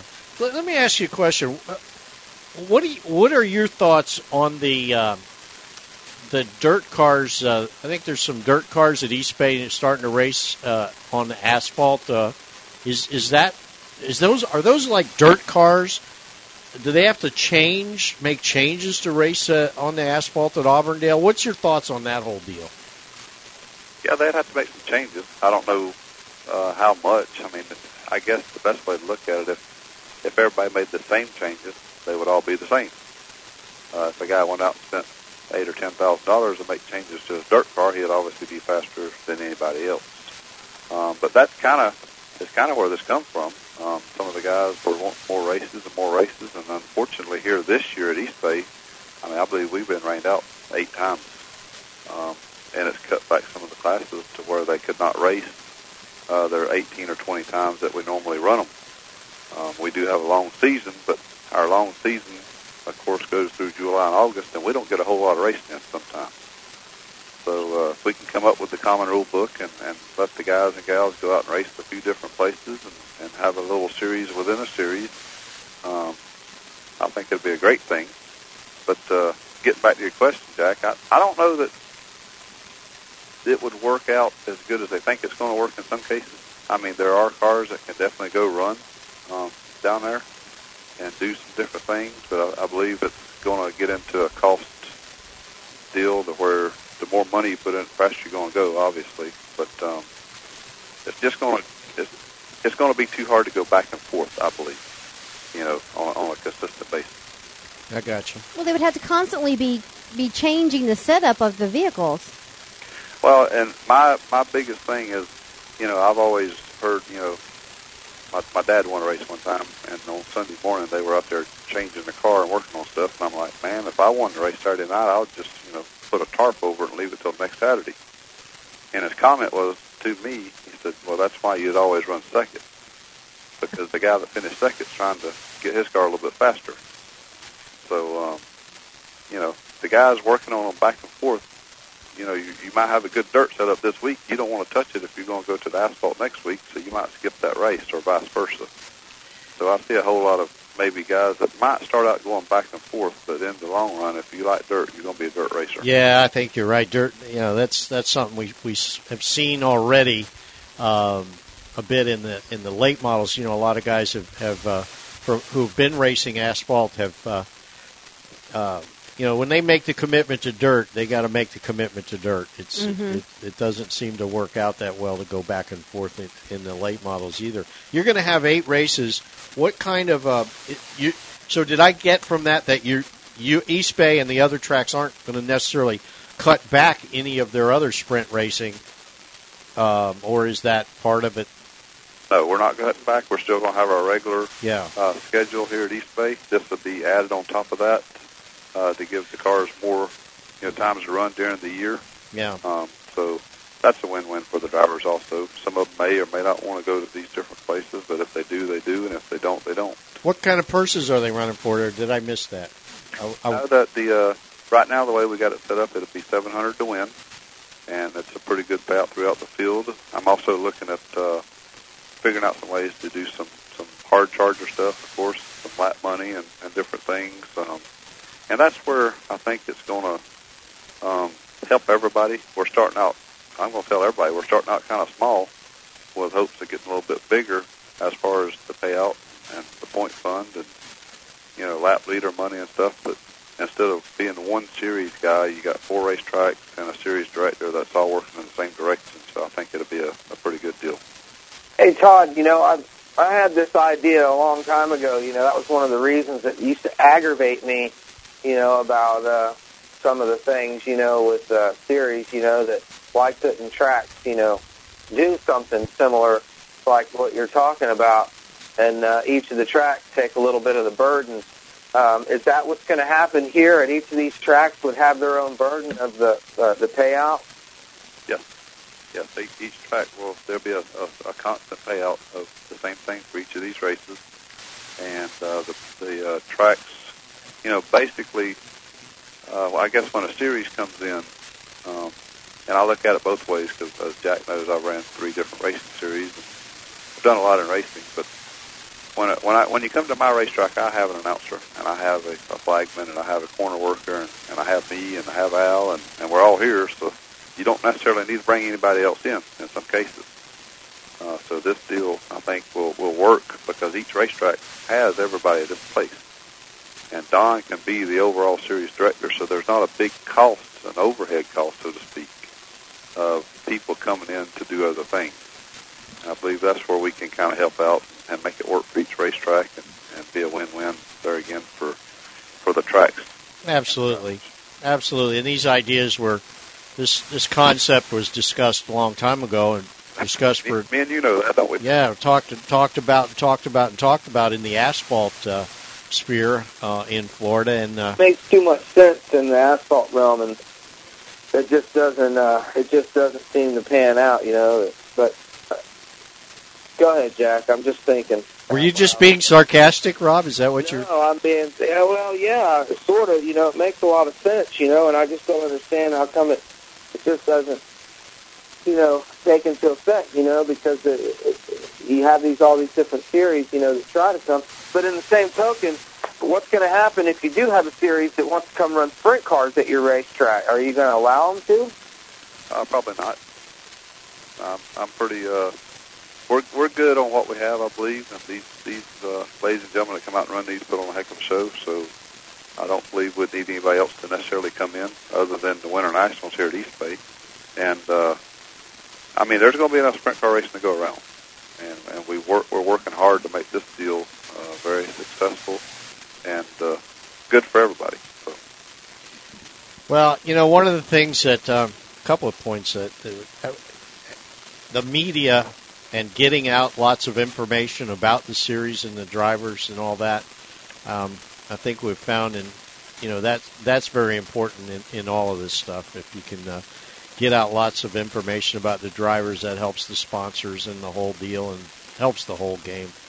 Yes, absolutely. And there again, Jack. I mean, you know, we've talked about several different things in some of the meetings that we used to do, and and my personal opinion is when we walked out of that meeting, everybody forgot what they talked about. Right. You know, nobody ever followed up. I mean, uh, me and you talked, had several conversations about it was a meeting, and we got to enjoy our pizza and drink a coke, and that was about it.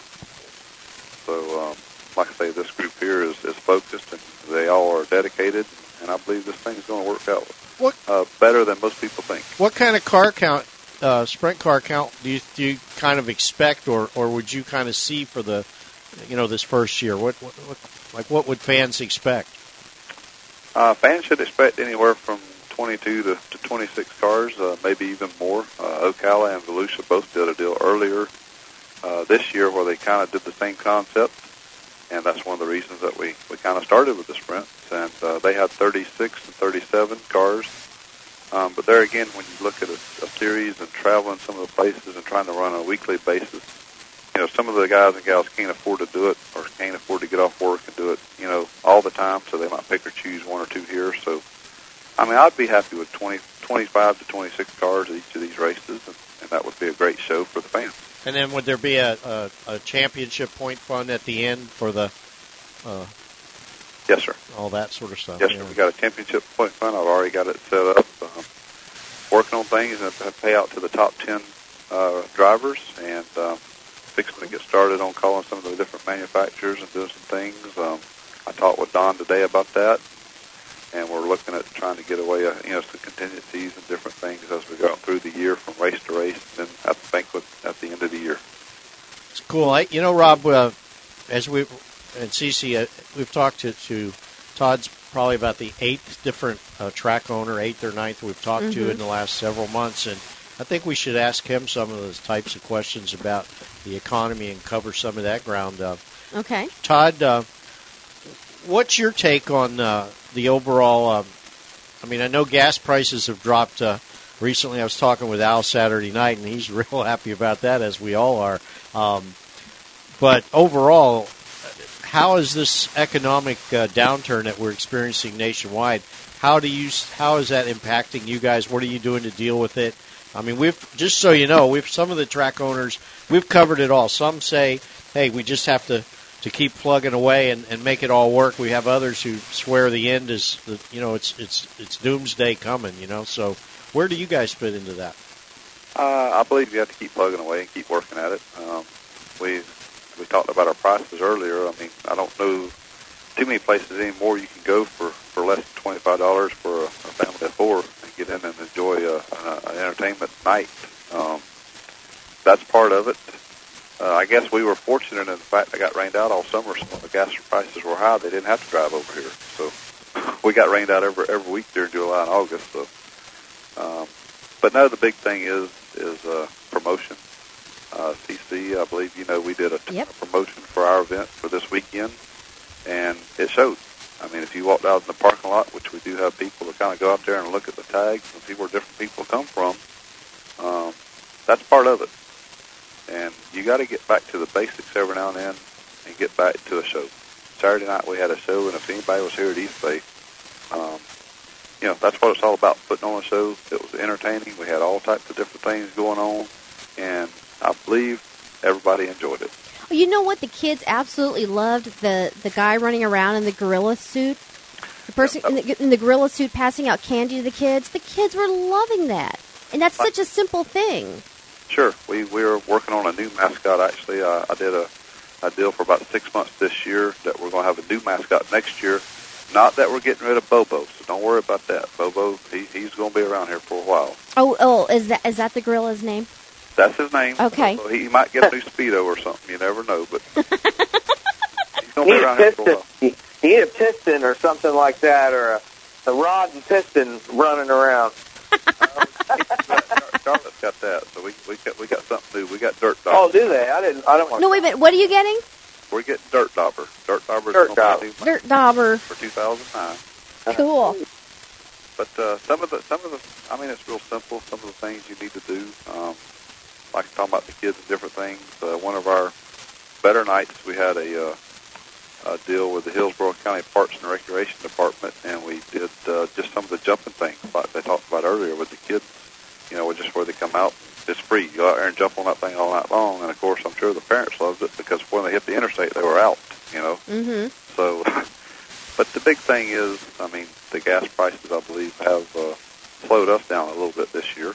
Um, it does affect people. I mean, it it affects everybody, you know. Um, and I, maybe maybe somebody that could drive from Lakeland or or St. Pete or wherever to the racetrack here at East Bay may not come every week.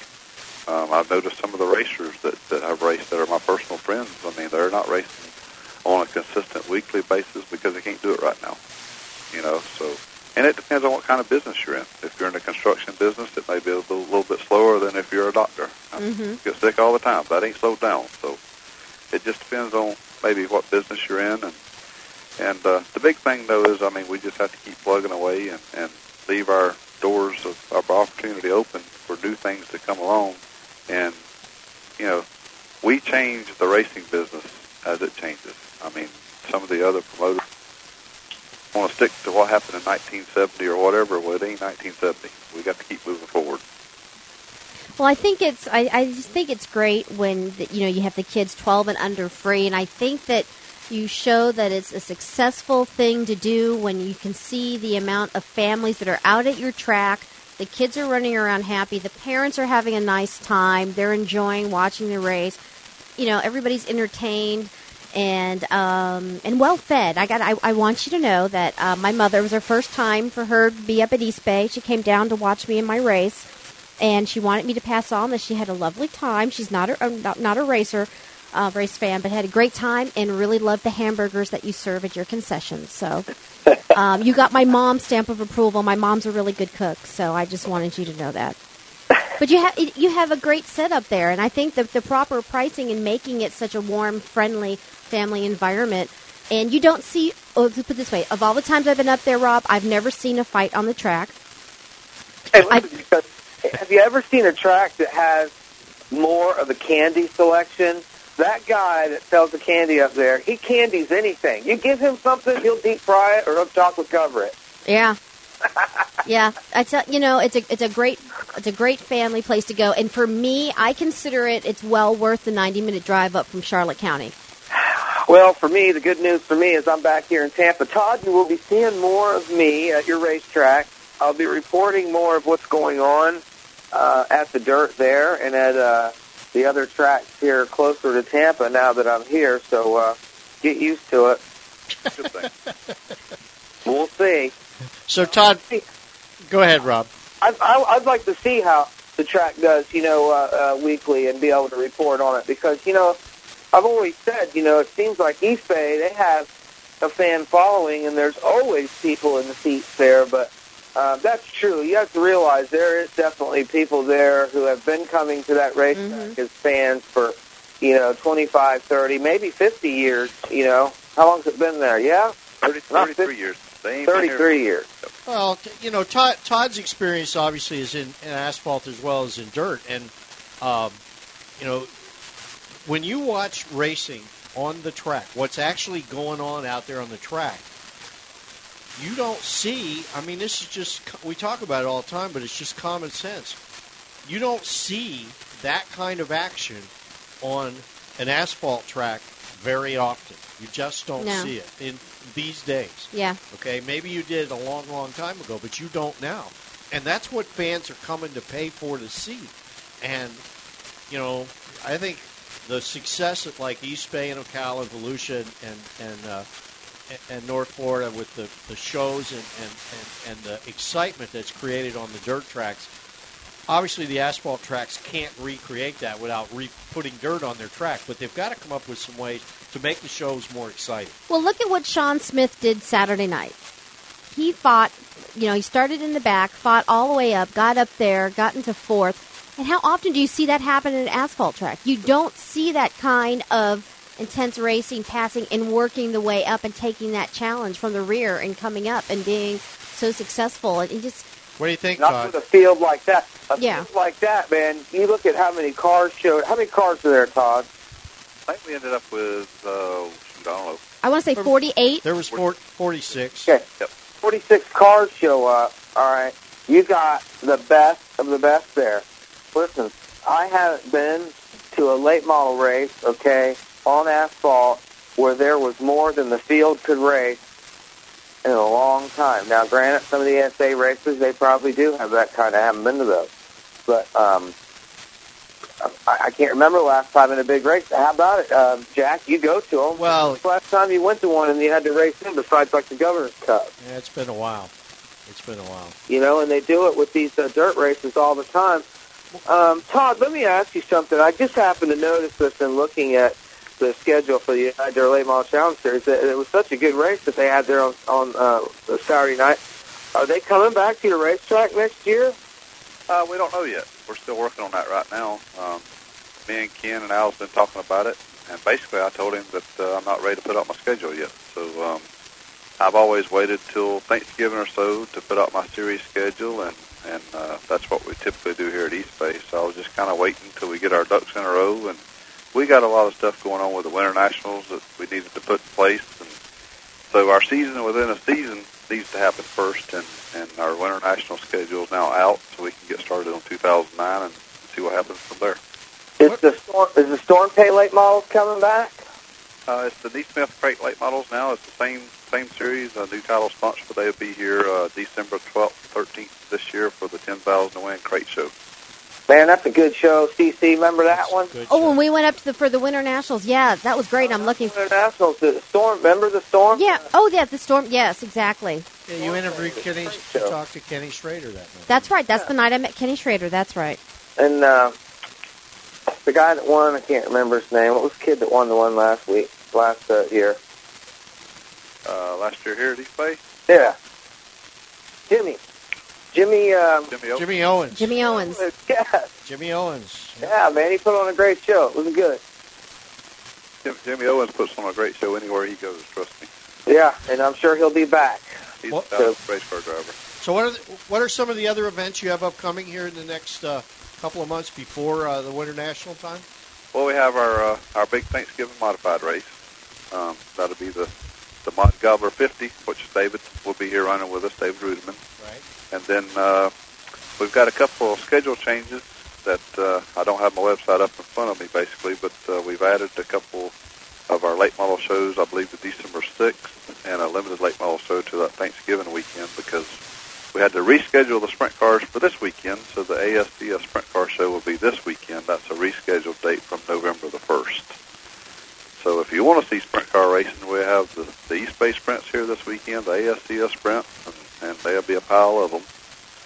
So that'll be a that's upcoming this weekend, and then uh, we do the crate show December the uh, 12th, 13th. You still having fun? Oh, I love this stuff. Absolutely. You look like you were having fun the other night. Uh, well, the other night now, I was. I mean, there's several people made the comment that I was in a good mood. I didn't get mad at nobody. That's pretty good. You looked relaxed and happy. Well, see, Jack does that to me. That's what it is. Yeah, right. yeah, well, let me let me undo that. Camera. So so now we've covered the bases. Now you can give me a no comment, but I'm going to give you the opportunity. You're not involved in uh, asphalt late model racing at all now, and uh, know of. huh? Not that I know of. Yeah, yeah. And uh, earlier this year, uh, and and in the last year, we had what we we did a series of shows where we we were calling it Motor Wars because there was this big motor war going on in the asphalt world between uh, uh, some of the factions in the asphalt game. Inspect motors. You know what I'm saying? And uh, so now we have the Florida Governors Cup that's been being raced, uh, you know, as long as Don Nerone's been alive, practically.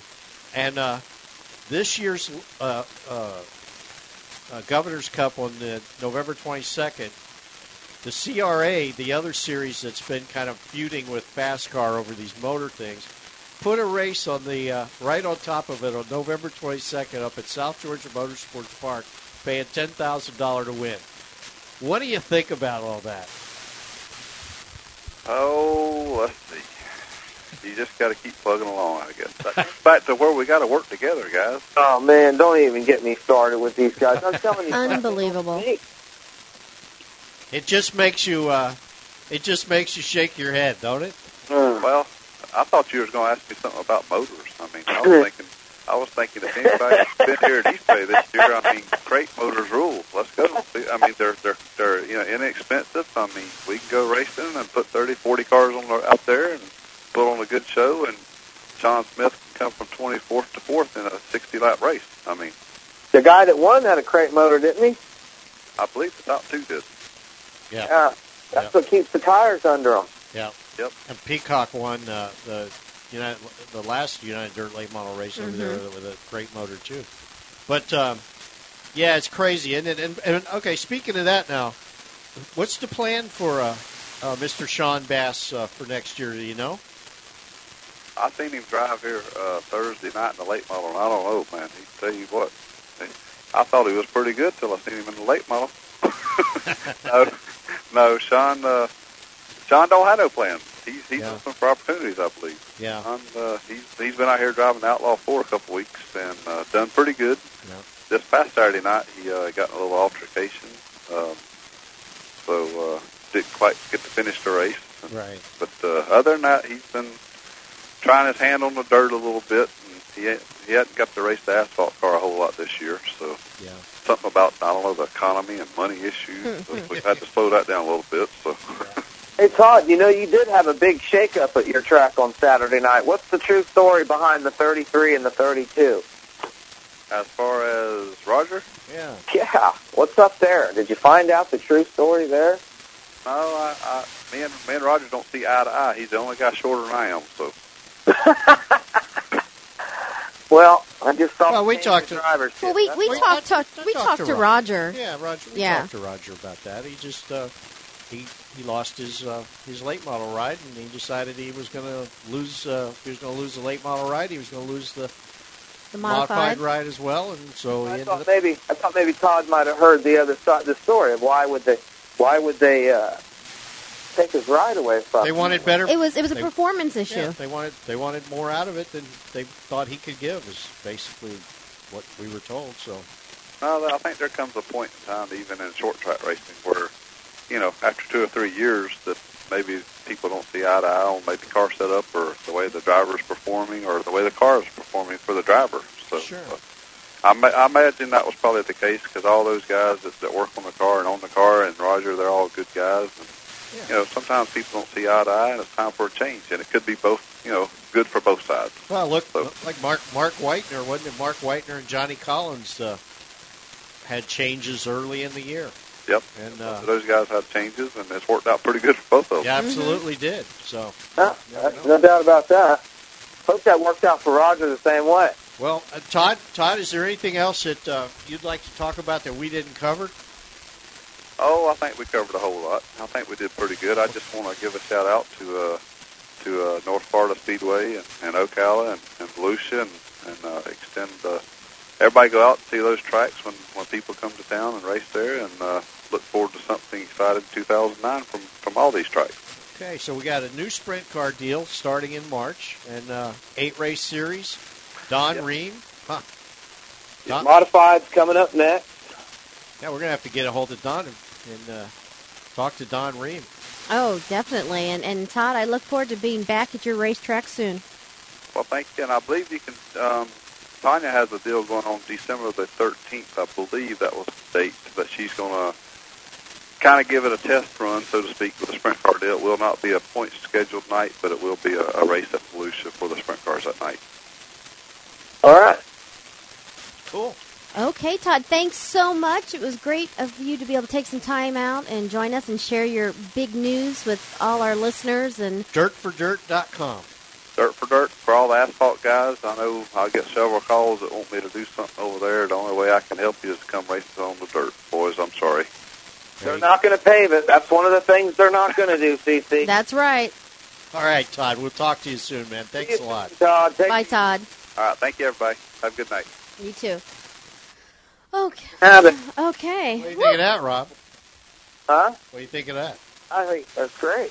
You know, uh, um, you know, Don, he's his uh, reputation precedes him, so uh, um, we know it's going to be a good deal. And when you do it on the dirt, you know, there's going to be more guys that are going to show up. And I think if they run that trip, I I think it's going to be great. I just keep thinking in my head, you know, what what's going to be in the future for the other class. They're going to do modifieds next. They need a structuring of a class like that. Now, when you get into late models, what are you going to do? You know, I asked the question about the uh, the sprint cars, and if they're going to let any other series run, and they're not.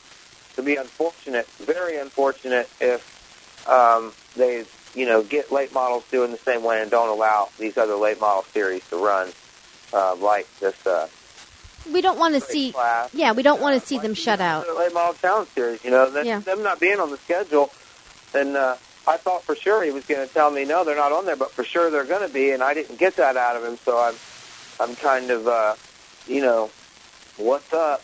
Well, wait. Let's wait and see. Now that he's he's got the the, the new sprint series all all together, we'll wait and see what comes out. I, you know, how I get antsy. I know, I know. Well, hey, you know, I think you and I are, are probably even more antsy about getting up to Orlando and going to that Indy racing experience.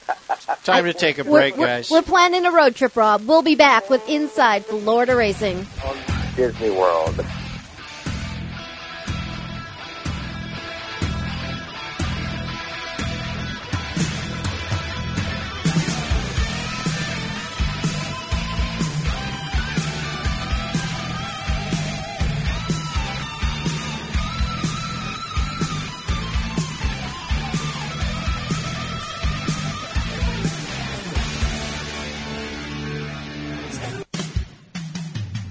Light presents Real Men of Genius. Real men of genius. Today we salute you, Mr. Bathroom Stall Dirty Joke Writer, Mr. Bathroom Stall Duty to Rider. armed with your trusty marker. You do the impossible. Make an incredibly dirty place even dirtier. Scribble it down now. Your jokes make us pee our pants. Lucky for us, they're down around our ankles. Yeah! You answer our most vexing question. Whatever happened to the man from Nantucket? Oh, that's a good one. So crack open an ice cold Bud Light, old ruler of the rhyme. Because when we're looking for a good time, we call you. Oh, Mr. Bathroom Stall Duty Joe. Bud Light Beer, Anheuser-Busch, St. Louis, Missouri. Karnak.com, your online racing community since 1997. Karnak.com is racing classifieds, racing photos, racing news, lively racing message boards, chat rooms, multimedia, and so much more. And if your race team or racing business needs a website or your website needs a fire lit under it, look no further than Karnak.com. From affordable web hosting to fancy flash animation, Karnak gets it done.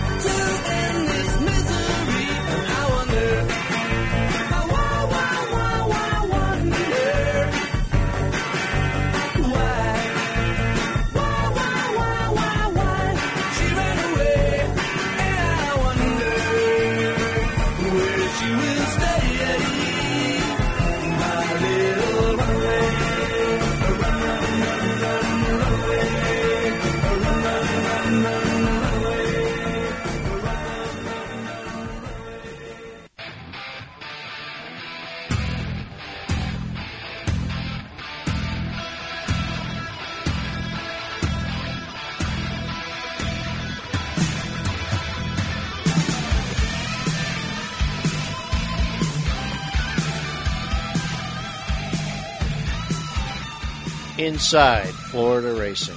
Oh my God. And we are back, and uh, the show rolls on. You know what this week tomorrow is? Tomorrow's Veterans Day, It's a very and my mommy's birthday. Turn this, turn this. Uh, hey, hey, hey, hey! Be quiet over there in the corner. this is a very important day. Yes, it is. And we have Yeah, we have Kenny. up yes, next, Kenny Dukes.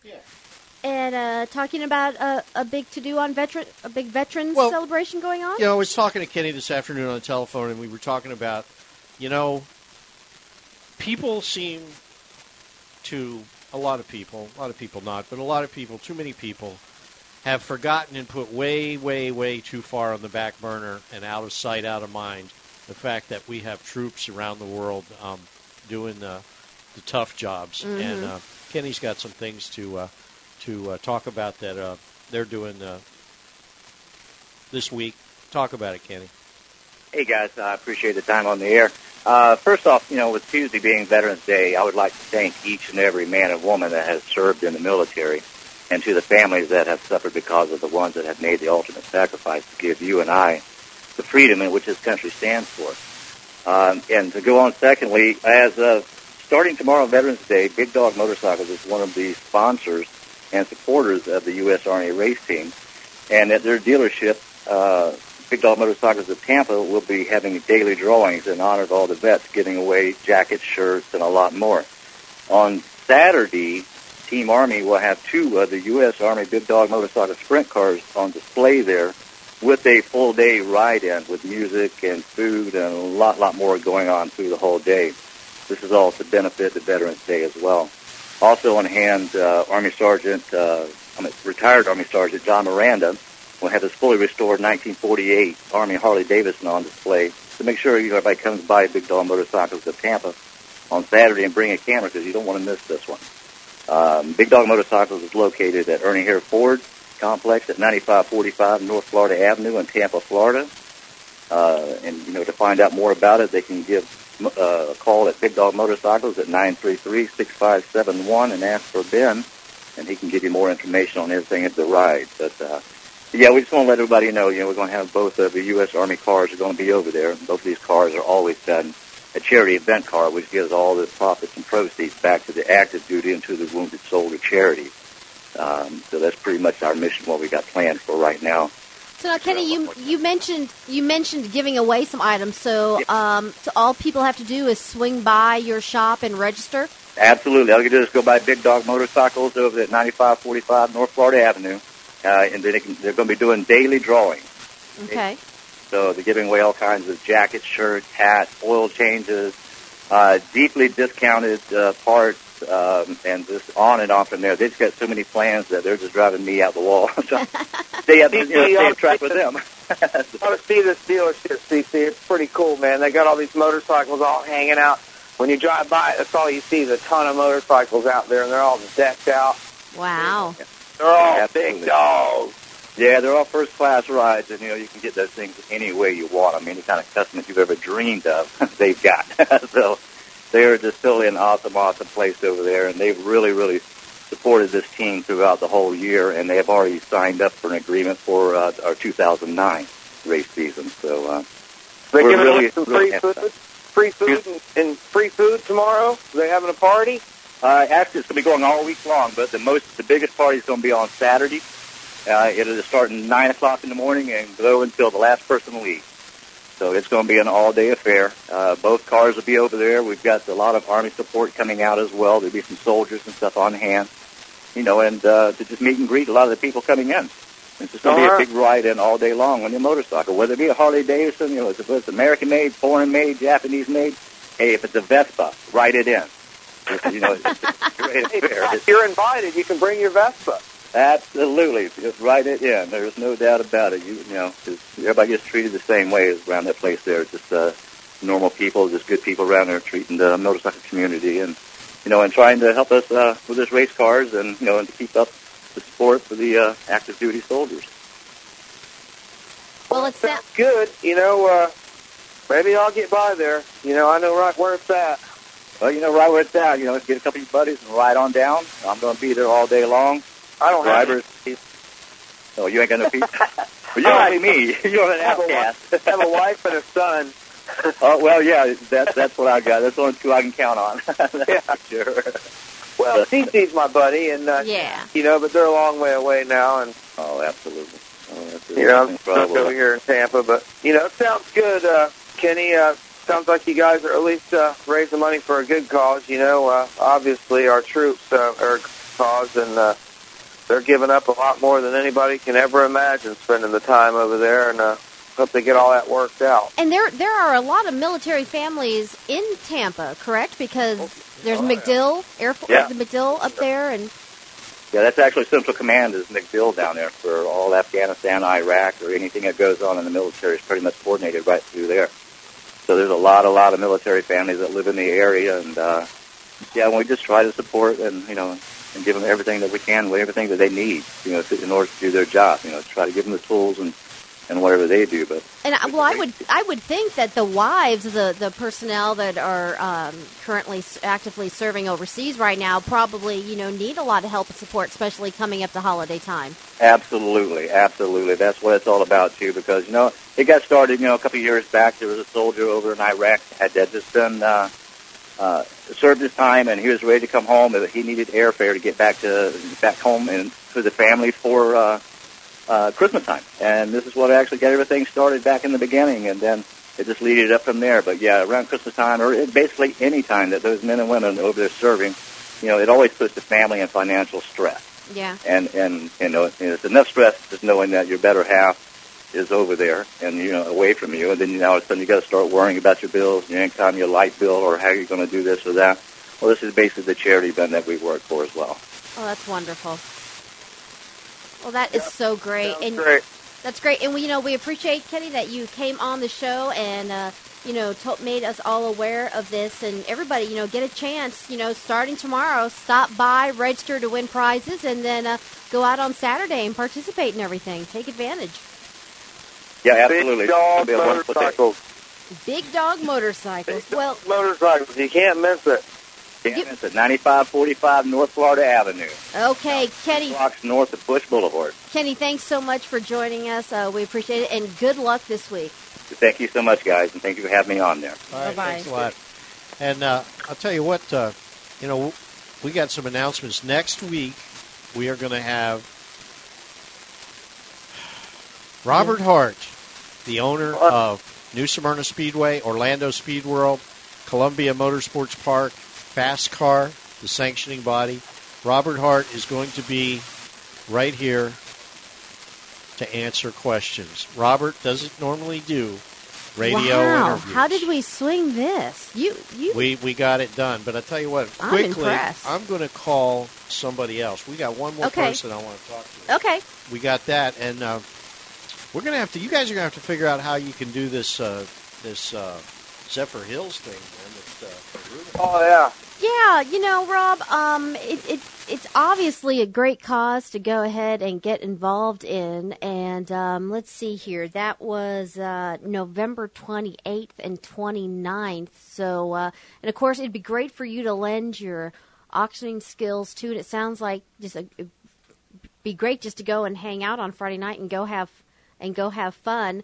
Um, hmm, neither of us play golf, but we could go and have a good time. I don't know. I'm gonna have to check my schedule and see what's going on. That's gonna be like the last few days of when my parents are down visiting me. So I'll have to check my schedule and see what's uh, what's going on and uh, see if I can join you up there because it sounds like it'd be a great time and it'd be even better if all three of us were there and we set up some equipment and do a special impromptu show. Maybe drag Rick Angie's up there. Yeah, let's drag Rick up there with us. Hey, We Rick. woke we woke him up. Uh, we I bet you can't auctioneer. Let me hear him do some auctioneer. we, we drug Rick out of the bar. Buddy, I don't do auctions. no, no, no. Rick, Rick and I can lend our voices to other things. Absolutely, CC. That's right. yeah. Whatever. So uh, I heard it all now. I, I listened to Rick the other night. I heard all his rhetoric up there. But you know, Rick, I will give you this. At least I could hear you when you were on there. Yeah? Yeah. Yeah, some of the guys you can't hear. Oh, man. It's just as well. Well, uh, not really, man. I mean, I, I got to hand it, you know, uh, Terry Caton, he, he's awesome, but Joe Lineberry, man, that guy. He's he's he's up there, man. treasure, man. He is a treasure. He is very special. Yeah. Yeah. So uh, you did the uh, entire United Dirt Late Model Challenge Series deal, Rick. What do you think, man? Well, I'll tell you what, Jack. I mean, from Ocala in February all the way to East Bay in November, you know, November. I I've done a lot of this and uh, a lot of things over the years, but I've never in, experienced anything with the energy and excitement that this series has put out this year. I I mean, it's just it's just been awesome. You know, we started out the season. I mean, you and I when we went to when we went to Ocala, and we were standing there at like 4:30 in the afternoon. We were looking around. and We saw 15 late models. We said, "Wow, this is not going to be good."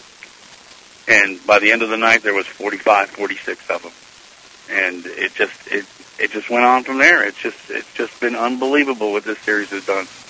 Yeah, pretty amazing stuff. So, uh, what do you think? Uh, you were involved with the Motor Wars uh, uh, things, uh, the interviews and whatnot. Now, I, I'm assuming you were listening to at least part of our show tonight. Uh huh. what do you think of that, man? We got two huge late model races at the end of the year, super late model races within what a hundred miles or less of each other or something. It's sick. Huh? It's sick. I just can't say anything else about it. I mean, It's sick. It's just sick. It's Yeah. not, you know, you know, Rob can attest to it. He's been in this late model game a long time. Uh, it's stupidity, isn't it? Though, and there's, there's nothing that you can do about it because you know what? If you go to, well, you shouldn't even have to go to the Governor's Cup uh, uh, people uh, in Pensacola. I mean, uh, I mean, uh, New Smyrna. and uh, New Smyrna, and even have to even talk to them because they've been doing this for so long.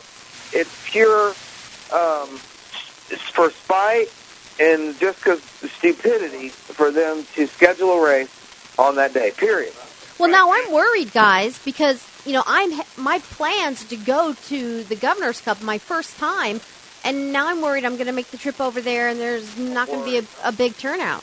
You ain't Uh, it, it'll, it'll be a good turnout. I mean, the Governor's Cup is the Governor's Cup. You know, this is the first time for the other race. And what you know, for the- RJ R, RJ Scott saying that that his race is not going to compete with the Governor's Cup because it's the, the CRA stuff and their engine, you know, the McGunegill engines and all that stuff, and the Florida racing guys are going to be here anyway. Blah blah blah blah bull blah blah. It just shows you, though, Rick. I mean, if you look at the race that they had uh, Saturday night, where the two series come together, and they've done that several times this, or at least two times that I know, where at Volusia Right, they right. did it, and then they did it here, and it worked so well. It put such a great field of cars together, and that's what fans want to want to see. I talked to uh, a guy that lives here in Tampa today that I saw at the races the other night. I got his number. I called him tonight, and he told me that he only went to the races at East Bay because they had this series coming in there, these two series coming together, that he wouldn't have gone if it was just a regular week.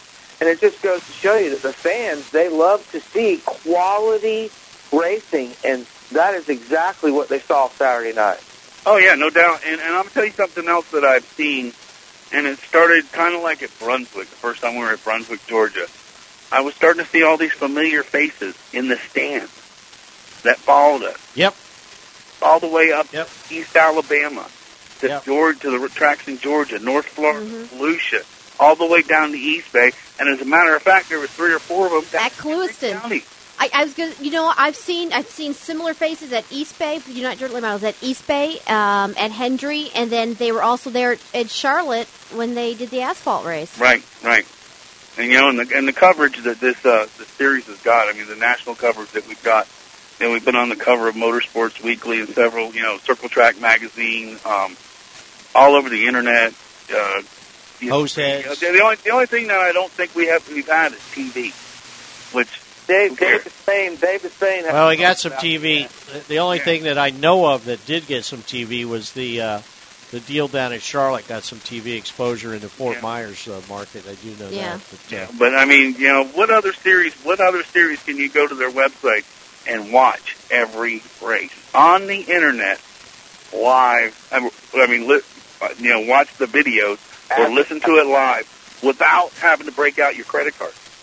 Exactly.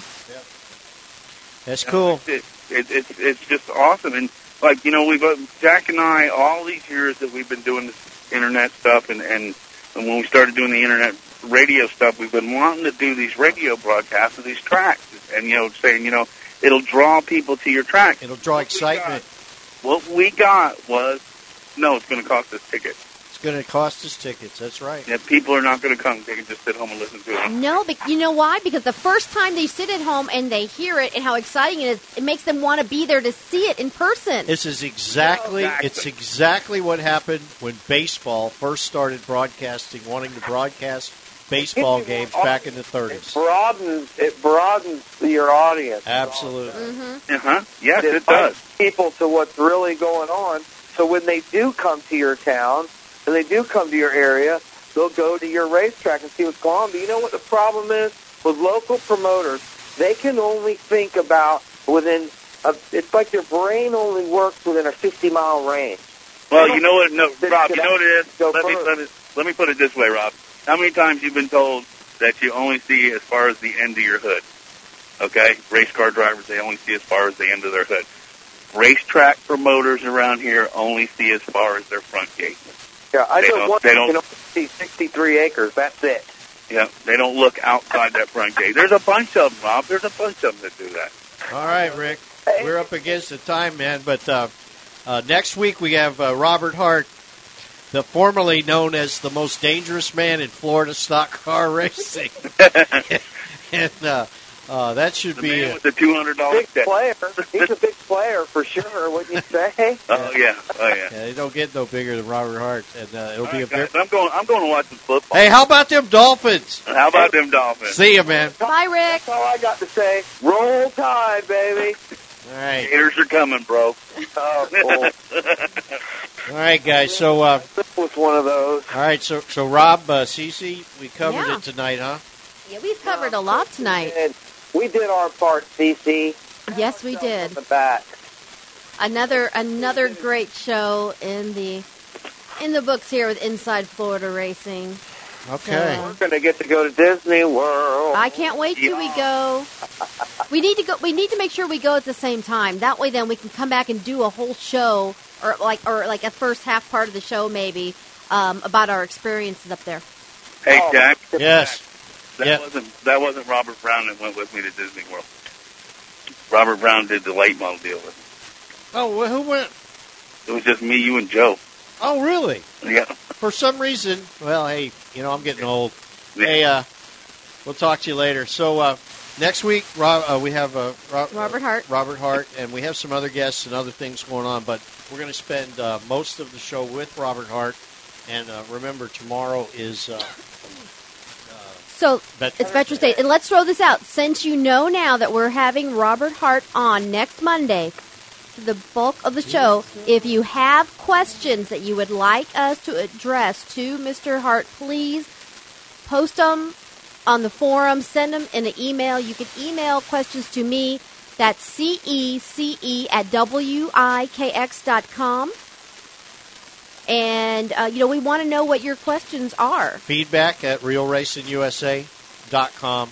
And uh, following this show uh, tonight, as soon as we get out of here in about a minute and a half, uh, is we're going to replay one of our Motor Wars show from uh, early this year in March. And uh, if you want some, uh, if you want some promoter insanity, uh, stay tuned and listen to that Because because you never can get enough of You can't promoter insanity. you, you'll hear it. So, Rob, anything else before we go out of here? No, just uh, go out to your local racetrack. See if you can promote their racetracks a little bit, you know, and uh, show up. Get your friends if you got any. All right, it is Veterans Day tomorrow. That's right. Support your veterans. They're strolling in the gloaming where the roses were in bloom. His soldier and his sweetheart, brave and true.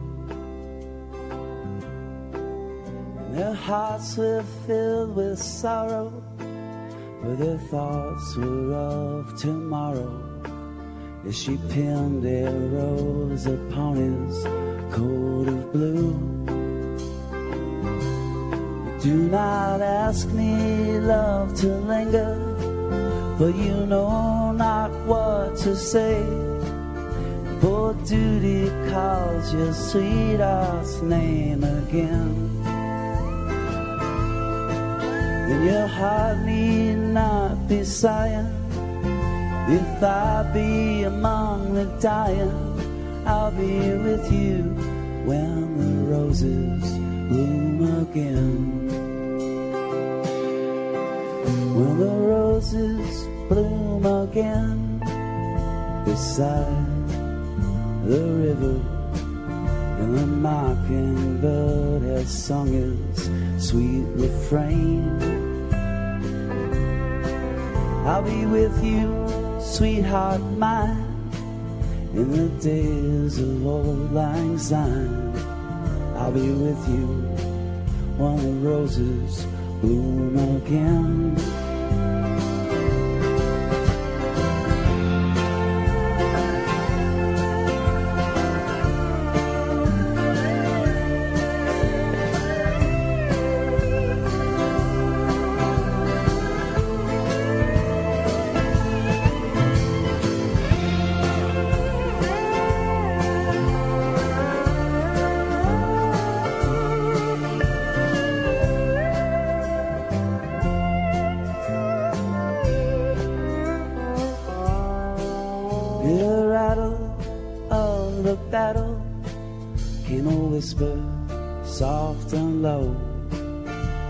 Soldier who have fallen in the fray.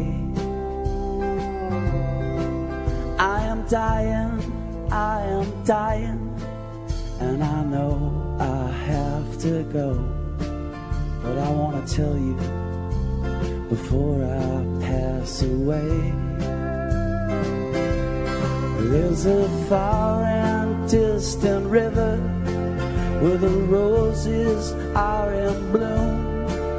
A sweetheart who is waiting there for me. And it's there I pray you take me.